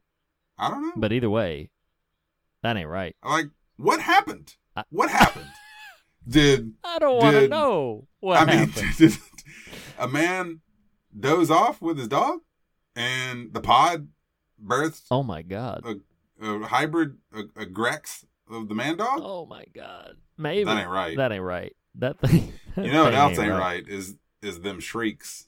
Oh my lord. That is not right. Doesn't get introduced like- until it's like, the last half hour of the film, but No. oh man, but it's effective. it is. It reminded so me of creepy. old uh, the old GI Joe movie, and they're like Cobra, la la la la la la la la la. That's what it reminded me of. Okay. Yeah. Yeah, Um. but man, Elizabeth uh, Elizabeth melting in his arms. That ain't right. I just that entire sequence, it's freaky, it's devastating emotionally. Um, it it's awful because she's been our heroine for so long. Right. Like we see her before we see any other major character, and uh, so when he can't wake her up, and Sutherland is already just emotionally devastated, and then he's holding her lifeless body as it begins to disintegrate into his arms. It's terrible. It's terrible. And then on top of that, after all that's done, then a version of her like naked pops Mhm. up in the brush just ahead and is clearly like full on pod. Like she she is turned. There is no going back. It is it's you talk about dark, man. This is a dark dark film. It's well, and then when Pod her shrieks at him, oh my That's jacked up. gosh. Yes. right. Whew. So I guess that you know the last scare of the whole movie is that final moment. Like That's one of the most effective endings I have so ever good. seen for any film. It is a it is as downer as it is. It is a perfect Oh, it is a perfect ending. It's it's absolutely perfect. Devastating. And I don't know if this was an intentional decision or if it was just how things worked out. No music over the closing oh, credits. that's, I caught that. Yeah, I just you're left with that with his shriek and her screams and that's it. And they don't they don't continue. It's just that's the last sort of sound you hear before everything goes silent and the credits sort of Well- slowly roll up. I mean, this is just coming to me in the moment. One thing that might be intentional about that, but also is just really awesome to think about is theoretically, they're kind of positioning it's all over for humanity. Yeah. And yeah the notion that the film ends with no music, there's nothing left to contribute Yeah. as a culture. mm-hmm That's really that's, That's- really pretty oh man freaky. It's that it's so fantastic. This is you know we've commented for the last few minutes about how dark and heavy this film is, but oh my gosh, listeners, we've spoiled a ton. We've spoiled more than you should have been listening to us. If you have not seen this film, please, goodness, Yeah, it's great. See this film. It is and it's so effective. wonderful. I mean, like you, you really, uh, even split over two viewings, you still kind of get wrapped up in the the general paranoia of the thing. yeah, it's it's absolutely fantastic. It's so wonderful. Um, I feel like I've I have a big idea for theme that is not substanced or like that is not fully formed. It's like a midway pod person right now in my brain. Um, I feel like you probably have something that you are sitting on that you would love to express for things Well- I'd like to yield. Yield, yield. You're you're a generous guy. I try to be. Um, you say have something. I'm looking at one, two, three, four, Good lord. eight sort of thematic notes. Um, Wow, I only had three. I'm sure they're all could be grexed together Mm-hmm. somehow. like a little like a little man-faced dog just running up and biting you in the butt that ain't no man faced dog. that's a, That's a dog body man. oh my gosh i can't even say that fast oh man dog body man So there's a whole like there's a whole lot of inroads here, and in fact, I thought about just FYI, I thought about calling you earlier and being like, "Are we gonna go full political here?" oh okay Um, i mean it's a film that y- yields itself to that yeah, I know, but sometimes you're like, "Don't do it, Nathan." um, listeners know by now. Listeners know by now. Um, goodness gracious, I think I think the core idea worth exploring that I have a lot of avenues into is one of just division. Mm. I mean, paranoia, even as an idea, is the notion of entities set against each other, right? Yeah. So, one just sort of surfacey note is how sort of terrible, and I mean, gosh, you could extrapolate something I wasn't even intending out of this. Before, while while Nimoy is still even human, like pre what we know to be Pod version of him, Right. his insistence on talking Elizabeth out of what she knows to be true. Mm. Hmm. And there's a world in which I'm not saying you would do this in the moment, but you you might in a more normal conversation. Um, I don't mean, but a person could say like, "Well, both sides, blah blah blah." Hmm. There's this is what I mean by political. Like there's or an aspect of political. There's this feeling of observation. Uh, the word perfect could never appropriately be applied to a human except the man Jesus, but definitely not ourselves. So by no means am I laying claim to that. Um, but there is an at least attempt to operate from an embodied Christ likeness that won't be uh, consistently applied, but at least is attempted. That just observing the world we occupy, and especially the political world we occupy, that your eyes and your intuition and your spirit discerns the reality of a thing that dominant power would tell you and does tell us Mm. isn't really happening. Yeah. Right. And it's just really fascinating to me that that's so present in the middle of this movie, which is we as the viewer know that she is correct. In whatever it is she's intuiting. Right. and yet there there are these uh, I won't even go so far as oh he's a he's a man telling a woman though some of that is present. It's it's also just sort of he's famous. He from that fame has a certain level of power. It is power telling suspicion you're wrong. It's just this. When Right. we know she's not wrong so that's the thing we can follow if we want um, but again, I think there's this bedrock divisiveness. I don't, I don't totally know how to wrangle all of this. Here's another, another movie thing, and then I'm going to pivot to some non-movie things that play into movie things. I mean, the whole opening scene. Is this a caper or a rat turd? Oh, yeah, yeah, yeah, yeah. What we think a thing is versus what it really is. Mm. like that scene is very indicative of where this movie goes. Mm. What do you what do you think this is? Okay, well, what you think it is is not what it actually is. Right. Um and so forgive me if these things amount to nothing. But as I've pondered this movie, random two random non body snatchers resources have entered my vision that are really feeding some of what I feel is at work in this division notion. Um, this is going to be such a random sort of thing to have found. You're okay.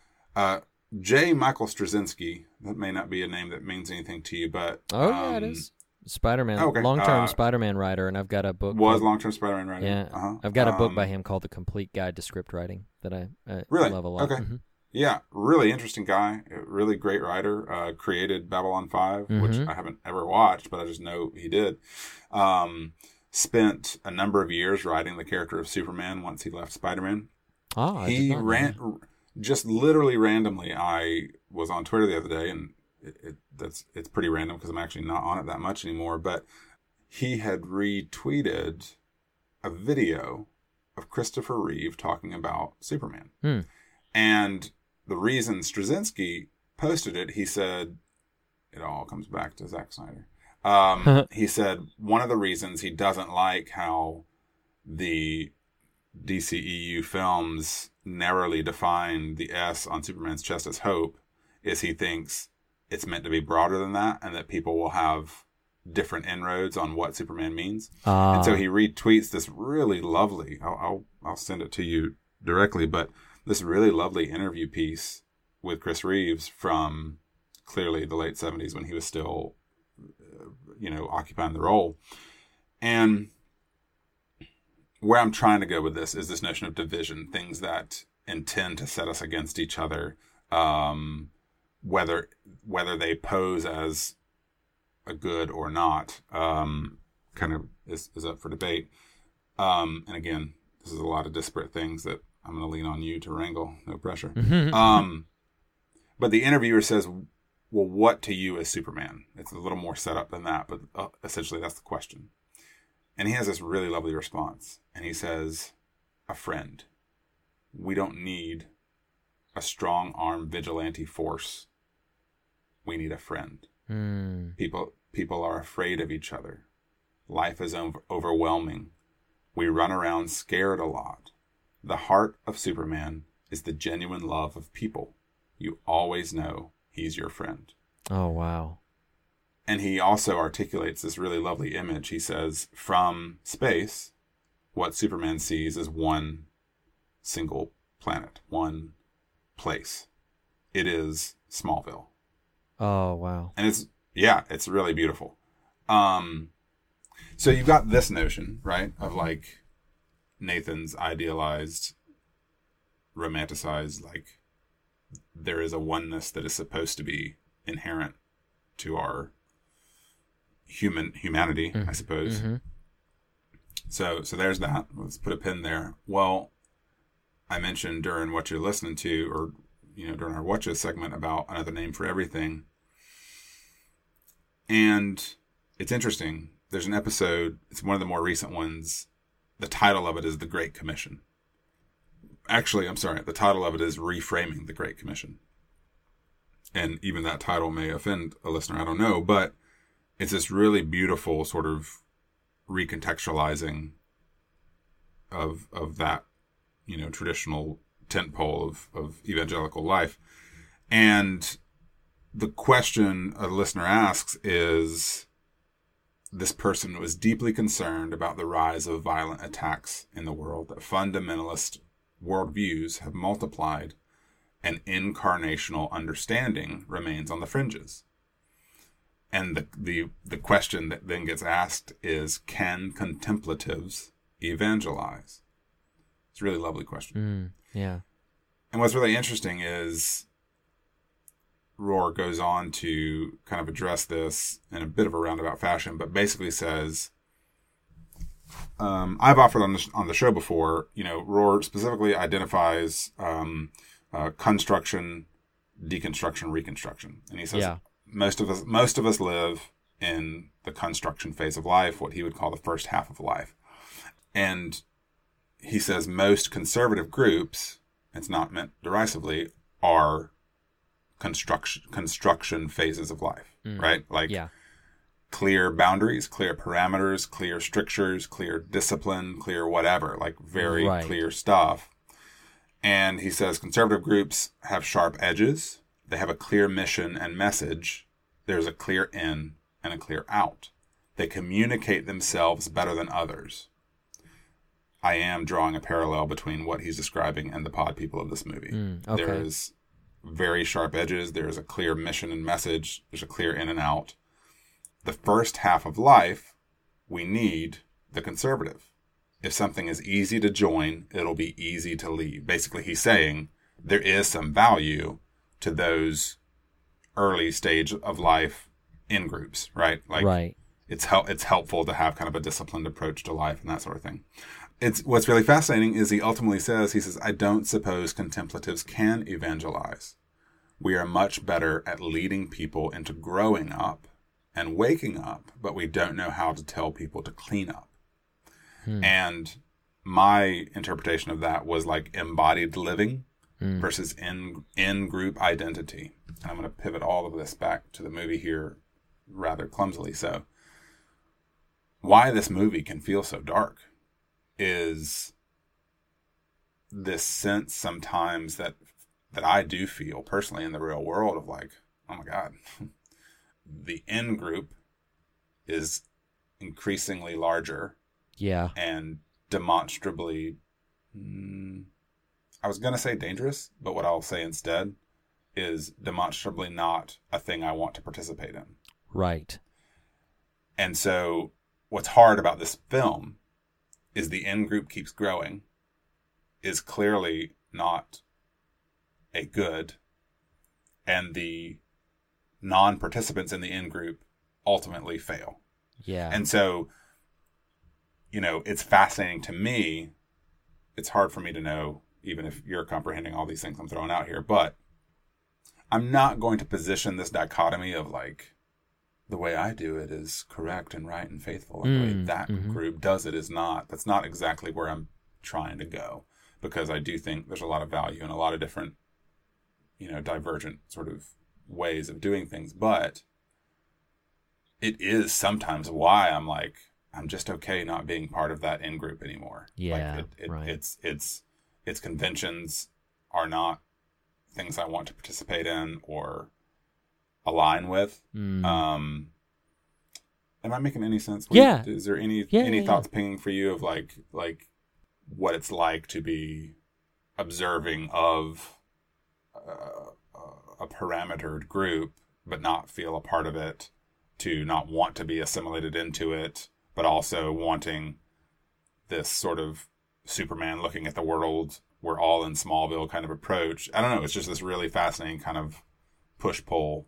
I don't know if I'm making a lick of sense. No, I, I, I, I, I will tell you what I'm, what I'm gathering from it. There is a difference between unity and conformity, and there's a mhm. difference between a collective united by knit together with common narratives, common belief sets, possibly even divergent belief sets, but a common sort of fundamental connecting point uh, that then simultaneously celebrate different expressions of those things, different uh, nuances to those things. It's the old, gosh, I'm.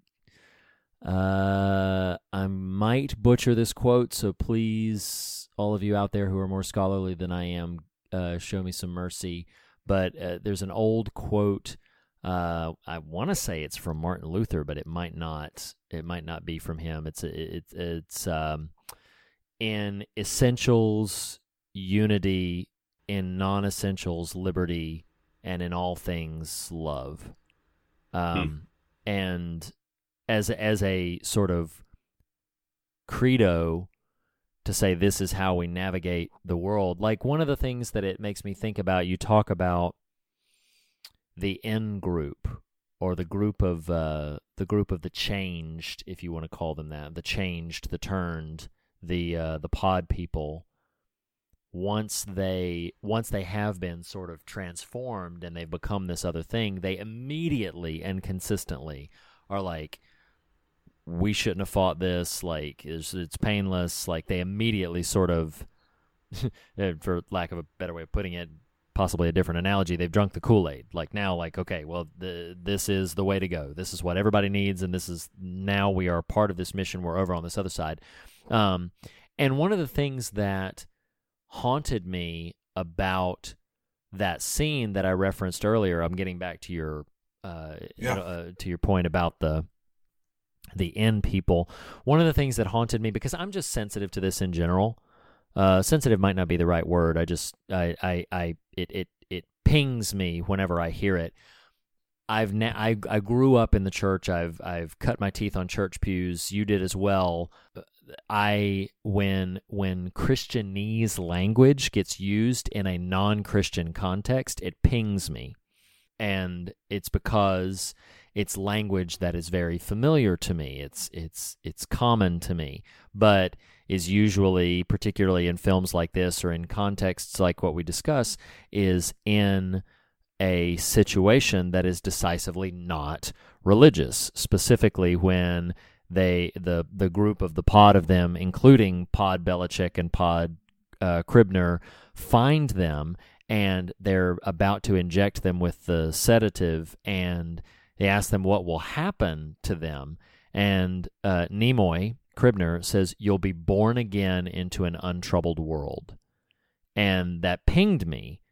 Uh, obviously, because I'm like, well, that is uh, largely what people would say Mhm. was the um, was the appeal, you know, um, and this whole argument. I love that scene because it's quiet. It's a relatively quiet scene when they're arguing with it. Uh, Matthew Bennell is is almost whispering to him, "You're killing me. You're killing me," and you know, just the the, the dread, the heaviness of it that settles in uh, as. Kibner later says, There's no need, you know, we don't hate you. There's no need for hate now. And then he says, Nor for love. Right. And and it reminded me, uh, as so many things do, because it was an expansive and and um, wonderful piece of media. Uh, uh, in Haunting of Hill House, when she says nothing bad can touch them, and and uh, Daddy Crane says nothing good will either. You know, like I, I think there is this notion of, and I'll get to the to the in group thing in a second. I think there's this notion of when we talk about unity within a certain group of people, a lot of times what what that means to our immature minds and our immature sensibilities is look like me, sound like me, talk like me, uh, think like me, all of all of those sorts of uh, commonalities, and Mhm. and I think that's what kind of determines the the idea of a you know of a clique, if you will, or but you know broaden that out. I don't mean like high school Mean Girls clique, but uh, you know that that there's just they all look and sound the same, like they all they just repeat the same language. And dude, I I'm I'm not trying to be mean here. I have lovingly but jokingly referred to people I know and see on a weekly basis that there are certain things that ping and the people who know me a bit more intimately we will joke about it when we brush up against it. But that that like common language where it's like oh yeah i asked how you were doing and i totally got like church version of you. I totally got like Right, right. i got i got this very plastic sort of uh n- you know nothing to that at all. And there are those people my affection for them is sincere. I'm sure that their affection for me is too but it's like that's the extent of the interaction uh, whereas there are other people where when I hug them or when we greet each other, then it is it's just on a different level. There's a lot more complexity and nuance to it. There's a lot of uh, of, of flavors and, and differences to it, and I think that is something that um, you're talking about division. You're talking about certain groups being able to define boundary lines and everything. And I do think that it is a hard thing to sit in unity with somebody who is very different from you. It is work. Um, it's good work. I'll even go so far as to say it's holy work, but it's hard. And let's not make any mistake about the fact that it's hard. If it's easy, then perhaps it is not as diverse as you would like to think it is, because it is challenging. It is difficult to sit in a space with somebody who does not have your same cultural experience, does not have your same perspective on things. Me sitting um, as a relative centrist, you, you talked about politics or whatever. Me sitting as a relative centrist often feel homeless in the in the company of liberals or in the company of conservatives because I'm constantly trying to pull either in the other direction, and it's uh it, it, it's challenging. It's difficult because you have to find that place where in essentials unity, in non essentials liberty, and in all things love. Um, early in the film, well, actually, more about midway through the film, Bellicec says something that I wrote down because this viewing I had to pause the film. I, it hit me so hard. He's criticizing Kribner, and he says this. He says, uh, or sorry, I keep calling him Kribner. It's actually Kibner. Um, Kibner's trying to change people to fit the world and I'm trying to change the world to fit people, is what Hmm. Bellicec says.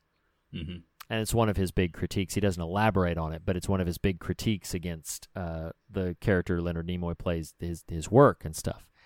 And I, that stuck out to me so much. This idea of changing people to fit the world versus changing the world to fit people. And I, I wrestled with that for a minute. I was like, what is that? What would that mean in the context of conversations like what we have? In the film, it can mean whatever Kaufman wanted it to mean, or whatever the screenwriter wanted it to mean, or whatever. But in the context of the things that we that we talk about, what does it mean to say, "Am I changing people to fit the world, or changing the world to fit people?" And in political discussions, in religious discussions, in in, in all manner of complex ideological conversations, I think that very passive comment in this 1978 horror film really is worth concerning uh, your consideration and can and considering who you've chosen to surround yourself with, who you've chosen to associate with, who you decide for your own personal world gets in and stays out whether or not you pursue trying to be part of a people group that you long for their acceptance and affirmation and validation, or whether or not you are okay sitting a bit more in the fringes or a bit more on the outskirts or sitting in a place that does not fit comfortably. I, I just keep coming back to that in this conversation that it just it doesn't have to be completely comfortable I have I have I have people that I well, and I'm sorry. No, I, will I'll say this statement and then I'll, I want to hear what you have to say about what I've been saying. Um, I have people in my life that I love them very dearly, and their otherness to me is never really fully gone. Now that could be just because they they came from a different place, or because they um, are of a different nationality, or because they uh, just have a different political or ideological perspective or whatever it is, but just again, I cannot get past the whole I love them dearly. Their presence in my life is valued and rich and rewarding, but their otherness is never really lost on me. And my own otherness is never quite vanished from our interactions. Anyway. But would you identify that this is going to sound finger wagging. I don't mean it to be, but would you identify that hang up as an obstacle that should be overcome and or set aside? Nope. Like, nope. I love it. From oh, oh, oh I thought cause, okay. Yeah. What I was hearing was you saying like there's an uh, impassable sort of aspect to the relationship. Mm. Okay. No, it's that's, that's it's, what I heard when you said that. It is hard work, but I but uh, right. but but I love it. Um, well, yeah, and and you're identifying. There's there's too much in the air to to kind of fully know how to wrestle all of it down, but it is interesting to me. Your response to to my confusion there kind of substantiates what's percolating a bit, and that's the necessity. Uh, if if any good work is to be done to change the world to fit people, which I do think is probably a more faithful, healthier approach. Thank you, Jeff Goldblum. um, it's only to be found in solidarity of relationship. Like, mm.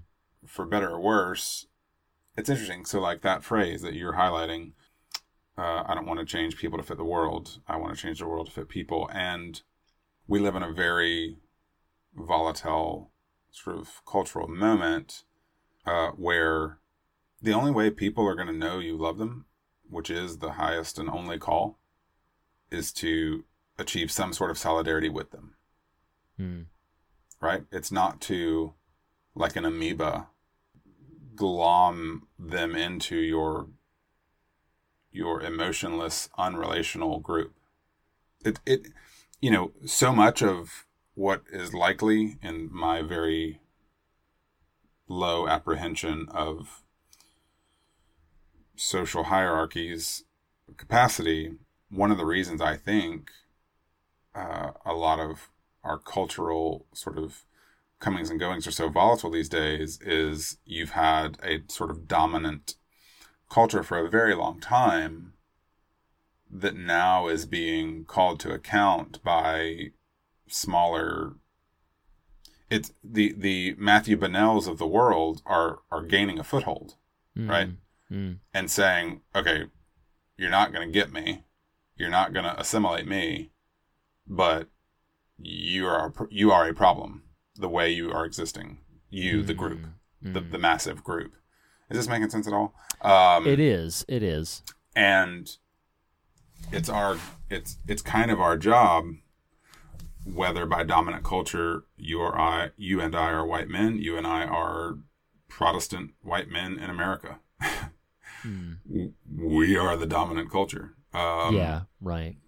the onus is on us to work harder to sort of step out of that in group that we've existed in for a very very long time Mhm. and and had a lot of sheltering from Yeah. to dude i know this is super random because and i'm doing a lot of randoms this episode and, and maybe ultimately it won't amount to a whole lot i don't know but i've listened to our dark episode from a couple weeks ago several times since its formal release and i can't get over sort of where we land in that episode it's really beautiful and lovely to me Yeah. um, and I keep having this mental image uh, when we were talking about, and I'm getting somewhere here, where we were talking about Christ shepherding us all Yeah. a a a similar to a similar destination, but from different paths, right? Right, And what right. and the the mental image that has come to me consistently since pondering this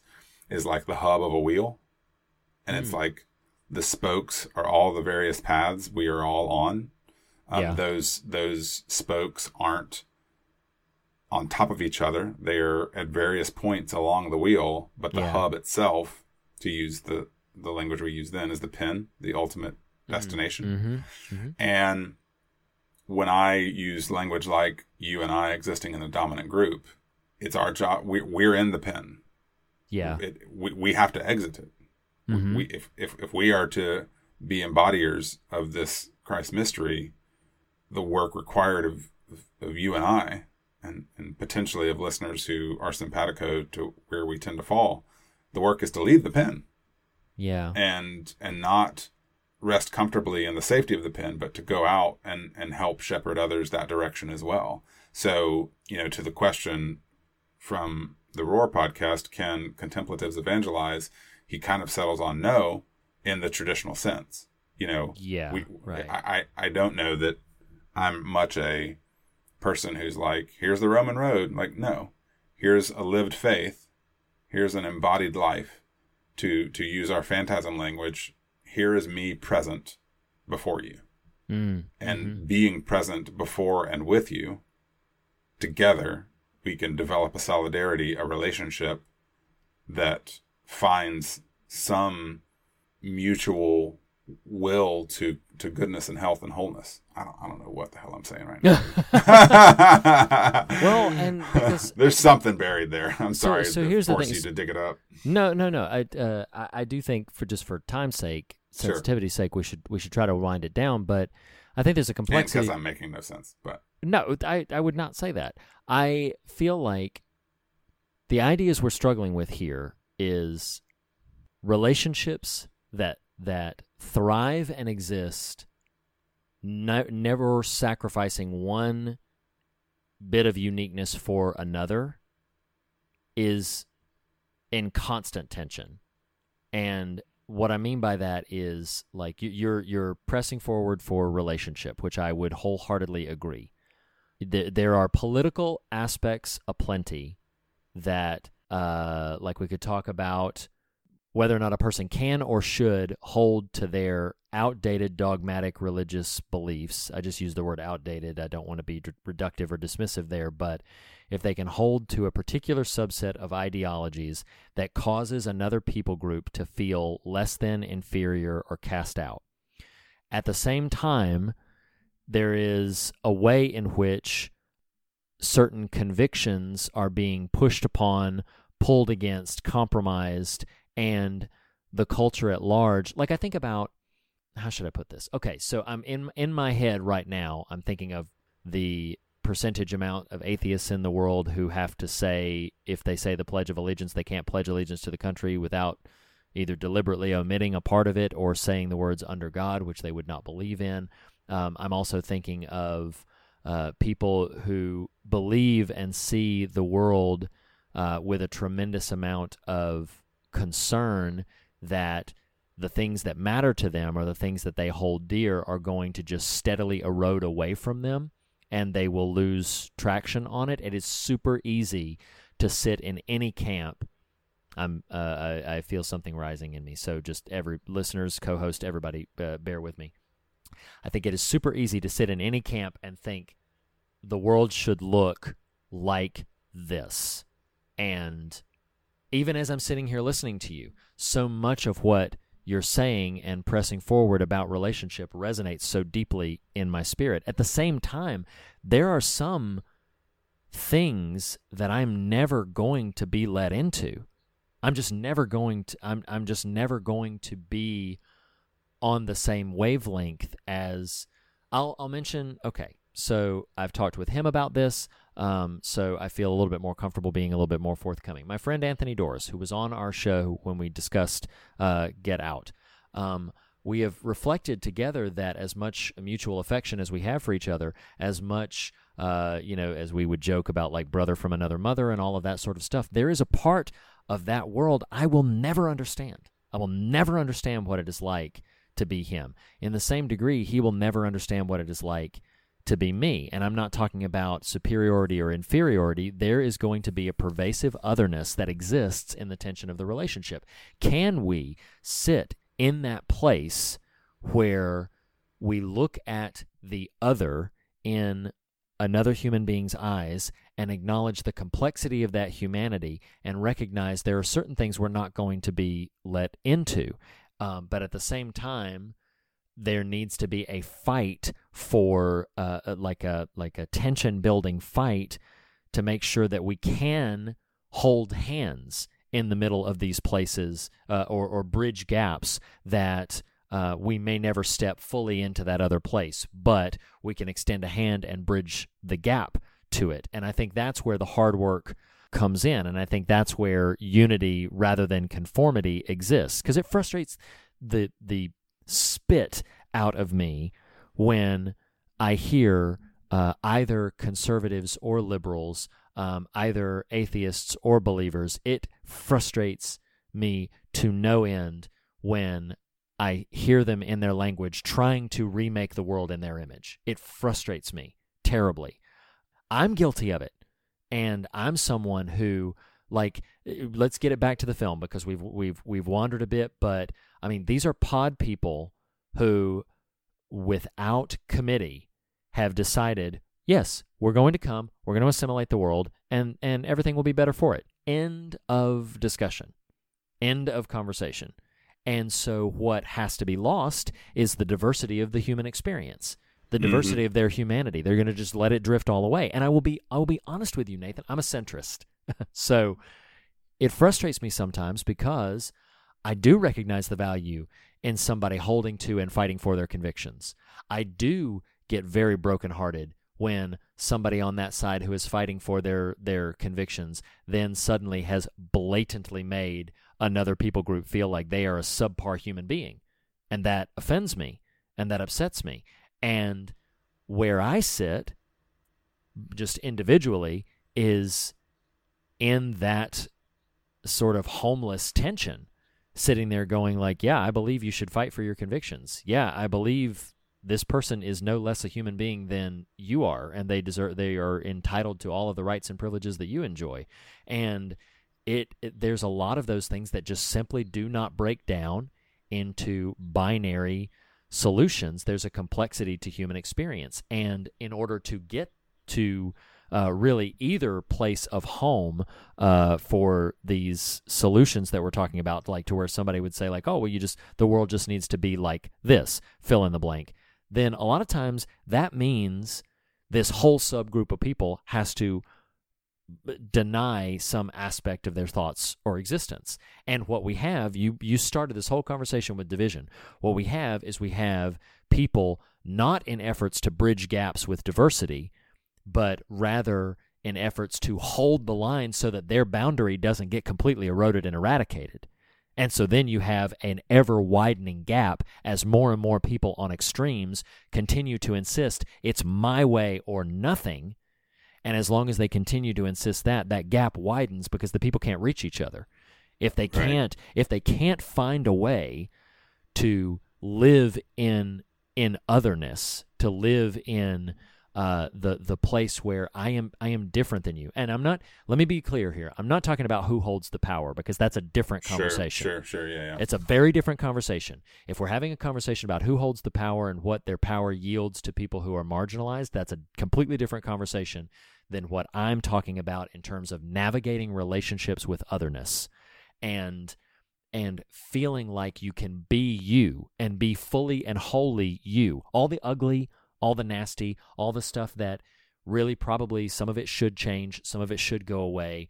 Um, and then sitting in that space and finding a way, if not common ground, if not standing in the same place, at least by God extending a hand to each other for the the in the hope that your humanity can still exist. It's that moment when uh, Matthew Bennell hears Kibner or hears Bellicec say, uh, "Listen to him. You know what Kibner's saying is right." And Matthew looks at him and says, "You've never agreed with him a day in your life." Hmm. And and, and like it's a throwaway line because he's just trying to identify the conformity that's at play there. But then Kibner says that really haunting thing to Elizabeth because uh, I forget exactly what she says before that, but she says like, you know, they're gonna they're gonna stop you, or they're, or we're gonna fight you, or we're gonna stop you, we're gonna find a way to stop you. And Kibner says back to him, says, uh, by tomorrow you won't want them to, right. and and it's like all of the resistance, all of the all of that discomfort fades away. Dude, I don't like discomfort. I don't like it, but it is necessary for Yep. me to Well- sit in that space. and to borrow some direct imagery from the film, and at risk of beating a, a, a cultural drum that is very of the moment, and yet this movie's 40 years old and it's woven into the narrative. When do the folks in the world of this movie become assimilated? What what do they do? When they fall asleep. become- when Yep. they fall asleep. When they fall asleep. Mm-hmm. And, And that's yeah. a really powerful takeaway. Oh, Um, absolutely. and and I do feel like the part that gets frustrating to me about social media interactions is the dismissiveness in all of it. I can stand here right now. I love you, Nathan. I can stand here right now and disagree with you, and you can say something, and I can say I don't see it that way. I disagree with your opinion, and then you can argue with me for twenty Can minutes like some trivial. opinion? Yes, you'll argue with me about some trivial nonsense or whatever.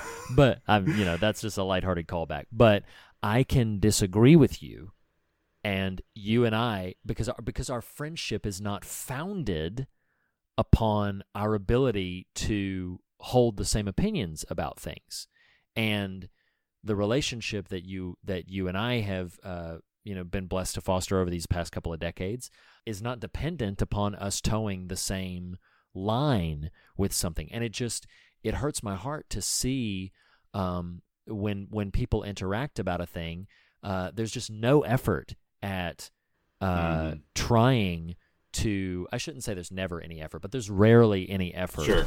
at It's trying- definitely not encouraged. We No. definitely don't live Right. in a culture popularly that that would encourage you to bridge build. You've got to fight for it. You've got to fight for it. And I feel like I mean there was something that was that circulated uh, not that long ago uh, among my circles that talked about like the challenge of like hey if I uh, like basically confronting and challenging hey don't call me a racist if I voted for President Trump and in the same way some of the thoughts and ideas came up and it's like well then then don't necessarily automatically assume somebody who votes for a Democrat is in favor of you know m- mass abortion or something. Like there's all kinds of assumptions that get Right. made on either end of certain things.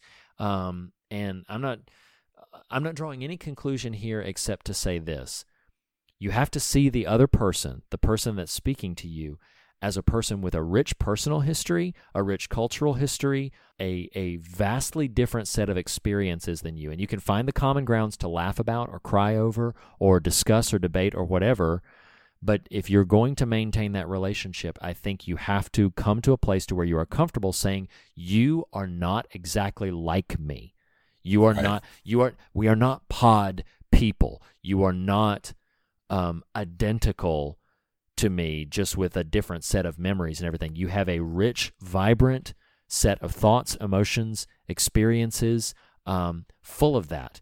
And to reduce people into subgroups, subcategory is to is to pod them up. Is to Sure. basically say like, well, no, oh, so you're a Democrat, so you automatically feel all these things. Oh, so you're a Republican, so you automatic you automatically feel all of these things. And it feels to me like the real challenge, the real hard work. I know we need to wind this down. It feels like to me the really hard work is to sit there and just simply be okay. You that I'm speaking with are not like me. And I'm okay with that. I'm okay with the fact that you're not like me, that you'll have a differing opinion. If we have something we need to work out and fight towards, then let's have the fight. Let's have the argument. Let's have the debate. But let's do so with at least a shared agreement that the perspectives from which we come are going to largely inform where we're headed, and that possibly with this continual effort to bridge gaps and reach across aisles, and with this um, continued effort to try at least to understand where the other person is coming from, which is a really big problem, is that we're not even interested in how that person got to that conclusion. We're Right. interested in just saying, well, you clearly feel this way and think this way, so you're just all of this. Um, and so then you get entire. That's that's where the real sort of uh, phobia of it all comes into play. It's like you are you're scary and different, and I'm not interested like, in hearing what are you have to you say. A man-faced dog? Like what? just, just get out of here, man. Right? Scrap. Exactly. Scram. Um, so we've wrestled. I mean, like again, there's not a clean bumper sticker to put on this. Um, we are not just mass conformed pod people. We have a diversity of expression, experience, and and understanding and ideology. And I've said this before. So you have too, several times on this show before. We need each other, and we need each other's. I mean, the body, the physical body, um, operates by tension in movement, like by muscles constricting and pushing and pulling against each other. And that's how movement happens. That's how the body moves, is by muscles and joints contracting and constricting and pushing against each other and pulling on each other. And that level of movement uh, or, the, or that that fluidity is something that is healthy and is natural. But we've taken it to a toxic place to where we dig our heels in and are unwilling to. Uh, it's okay if you fight change. It's uh, it's not okay to me um, if you are just not willing to listen to somebody who is not like you and not willing to hear their story and not willing to to try to understand where they're coming from. That to me is not okay because now you're just a pod person. Now you've just adopted the everybody needs to look and sound and feel like me. And if they don't, they're wrong and they need to be cast out of the way. And I personally am very uncomfortable with any ideology that would express that whole cloth. I think I'm done. I think you're a dog-bodied man. I'm a dog bodied man. Are you a caper or a rat turd? Ugh. Most You're most days. I'm You're most days I'm a caper, but there Speaking are those capering, days. hmm Shall we uh, caper on over to the fog machine? Let's do it. Fog Uh, meter. this uh this has been an unwieldy episode, but I think we can wrestle it down right here. We uh uh we uh, describe these uh, or we categorize these films by measure of the fog meter, that of fear and God. Um, kind of equates to its scares and its substance. Nathan, I'm going to invite you to speak first about the fear measurement. What would you give 1978's Invasion of the Body Snatchers in the level of fear? I think it's highly effective. Um, I think even knowing the movie and where it goes, it still really does well what it does. Um, it builds dread rather successfully, and I, I think I'm going to land out of seven. All right. I see your seven. I'm giving it a nine. Wow. I love Okay. I love the the types of fear that this film pushes on.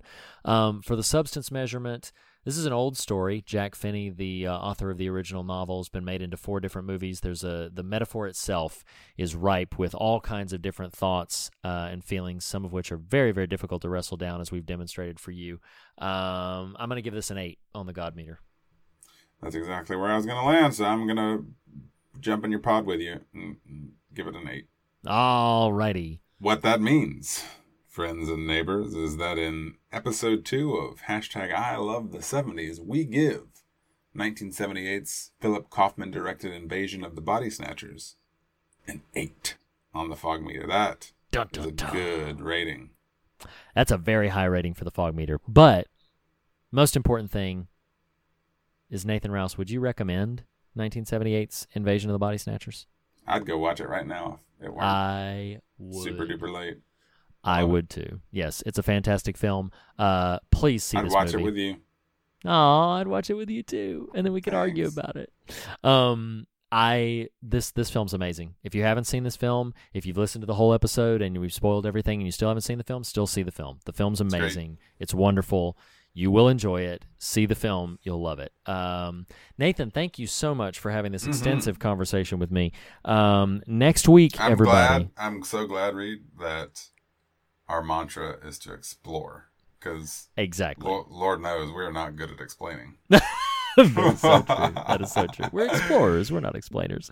Um, so uh, next week we are finally getting into some installments from our top ten, and we are going to start with the our first Jello pudding pop. our first Giallo pudding pop. Um, we are going to be going to the highest rated of that uh, subset and subgenre of the horror genre. Uh, you voted Dario Argento's Suspiria into your top 10, and we will be discussing it right here next week. Nathan, thank you so much for having this conversation with me. I really appreciate it. You're welcome, brother. I hope. I hope anything I said made a little bit of sense. It did. It- Can't it promise it definitely did, but you'll you'll figure it out in the edit. You'll you'll All find right. the movie in post. I'll find it. This is the movie that we that we found. All right. Um, all right, everybody. We'll see you guys next week. Thank you so much. Thank you again, Nathan. We'll see you guys then. in the meantime, don't go to sleep. Bye, everybody.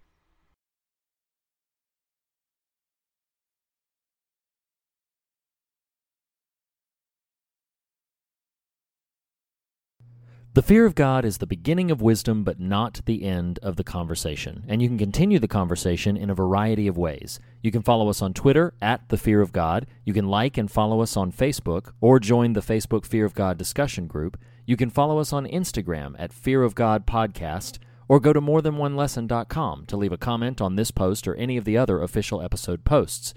Email us at fearofgodpodcast at gmail.com. Our theme music was composed by Lee Wright and Reed Lackey, and our podcast art was crafted by Jacob Hunt of jacobhuntcomics.com. Merchandise for the show can now be found at teepublic.com. Just search for the Fear of God podcast, all one word.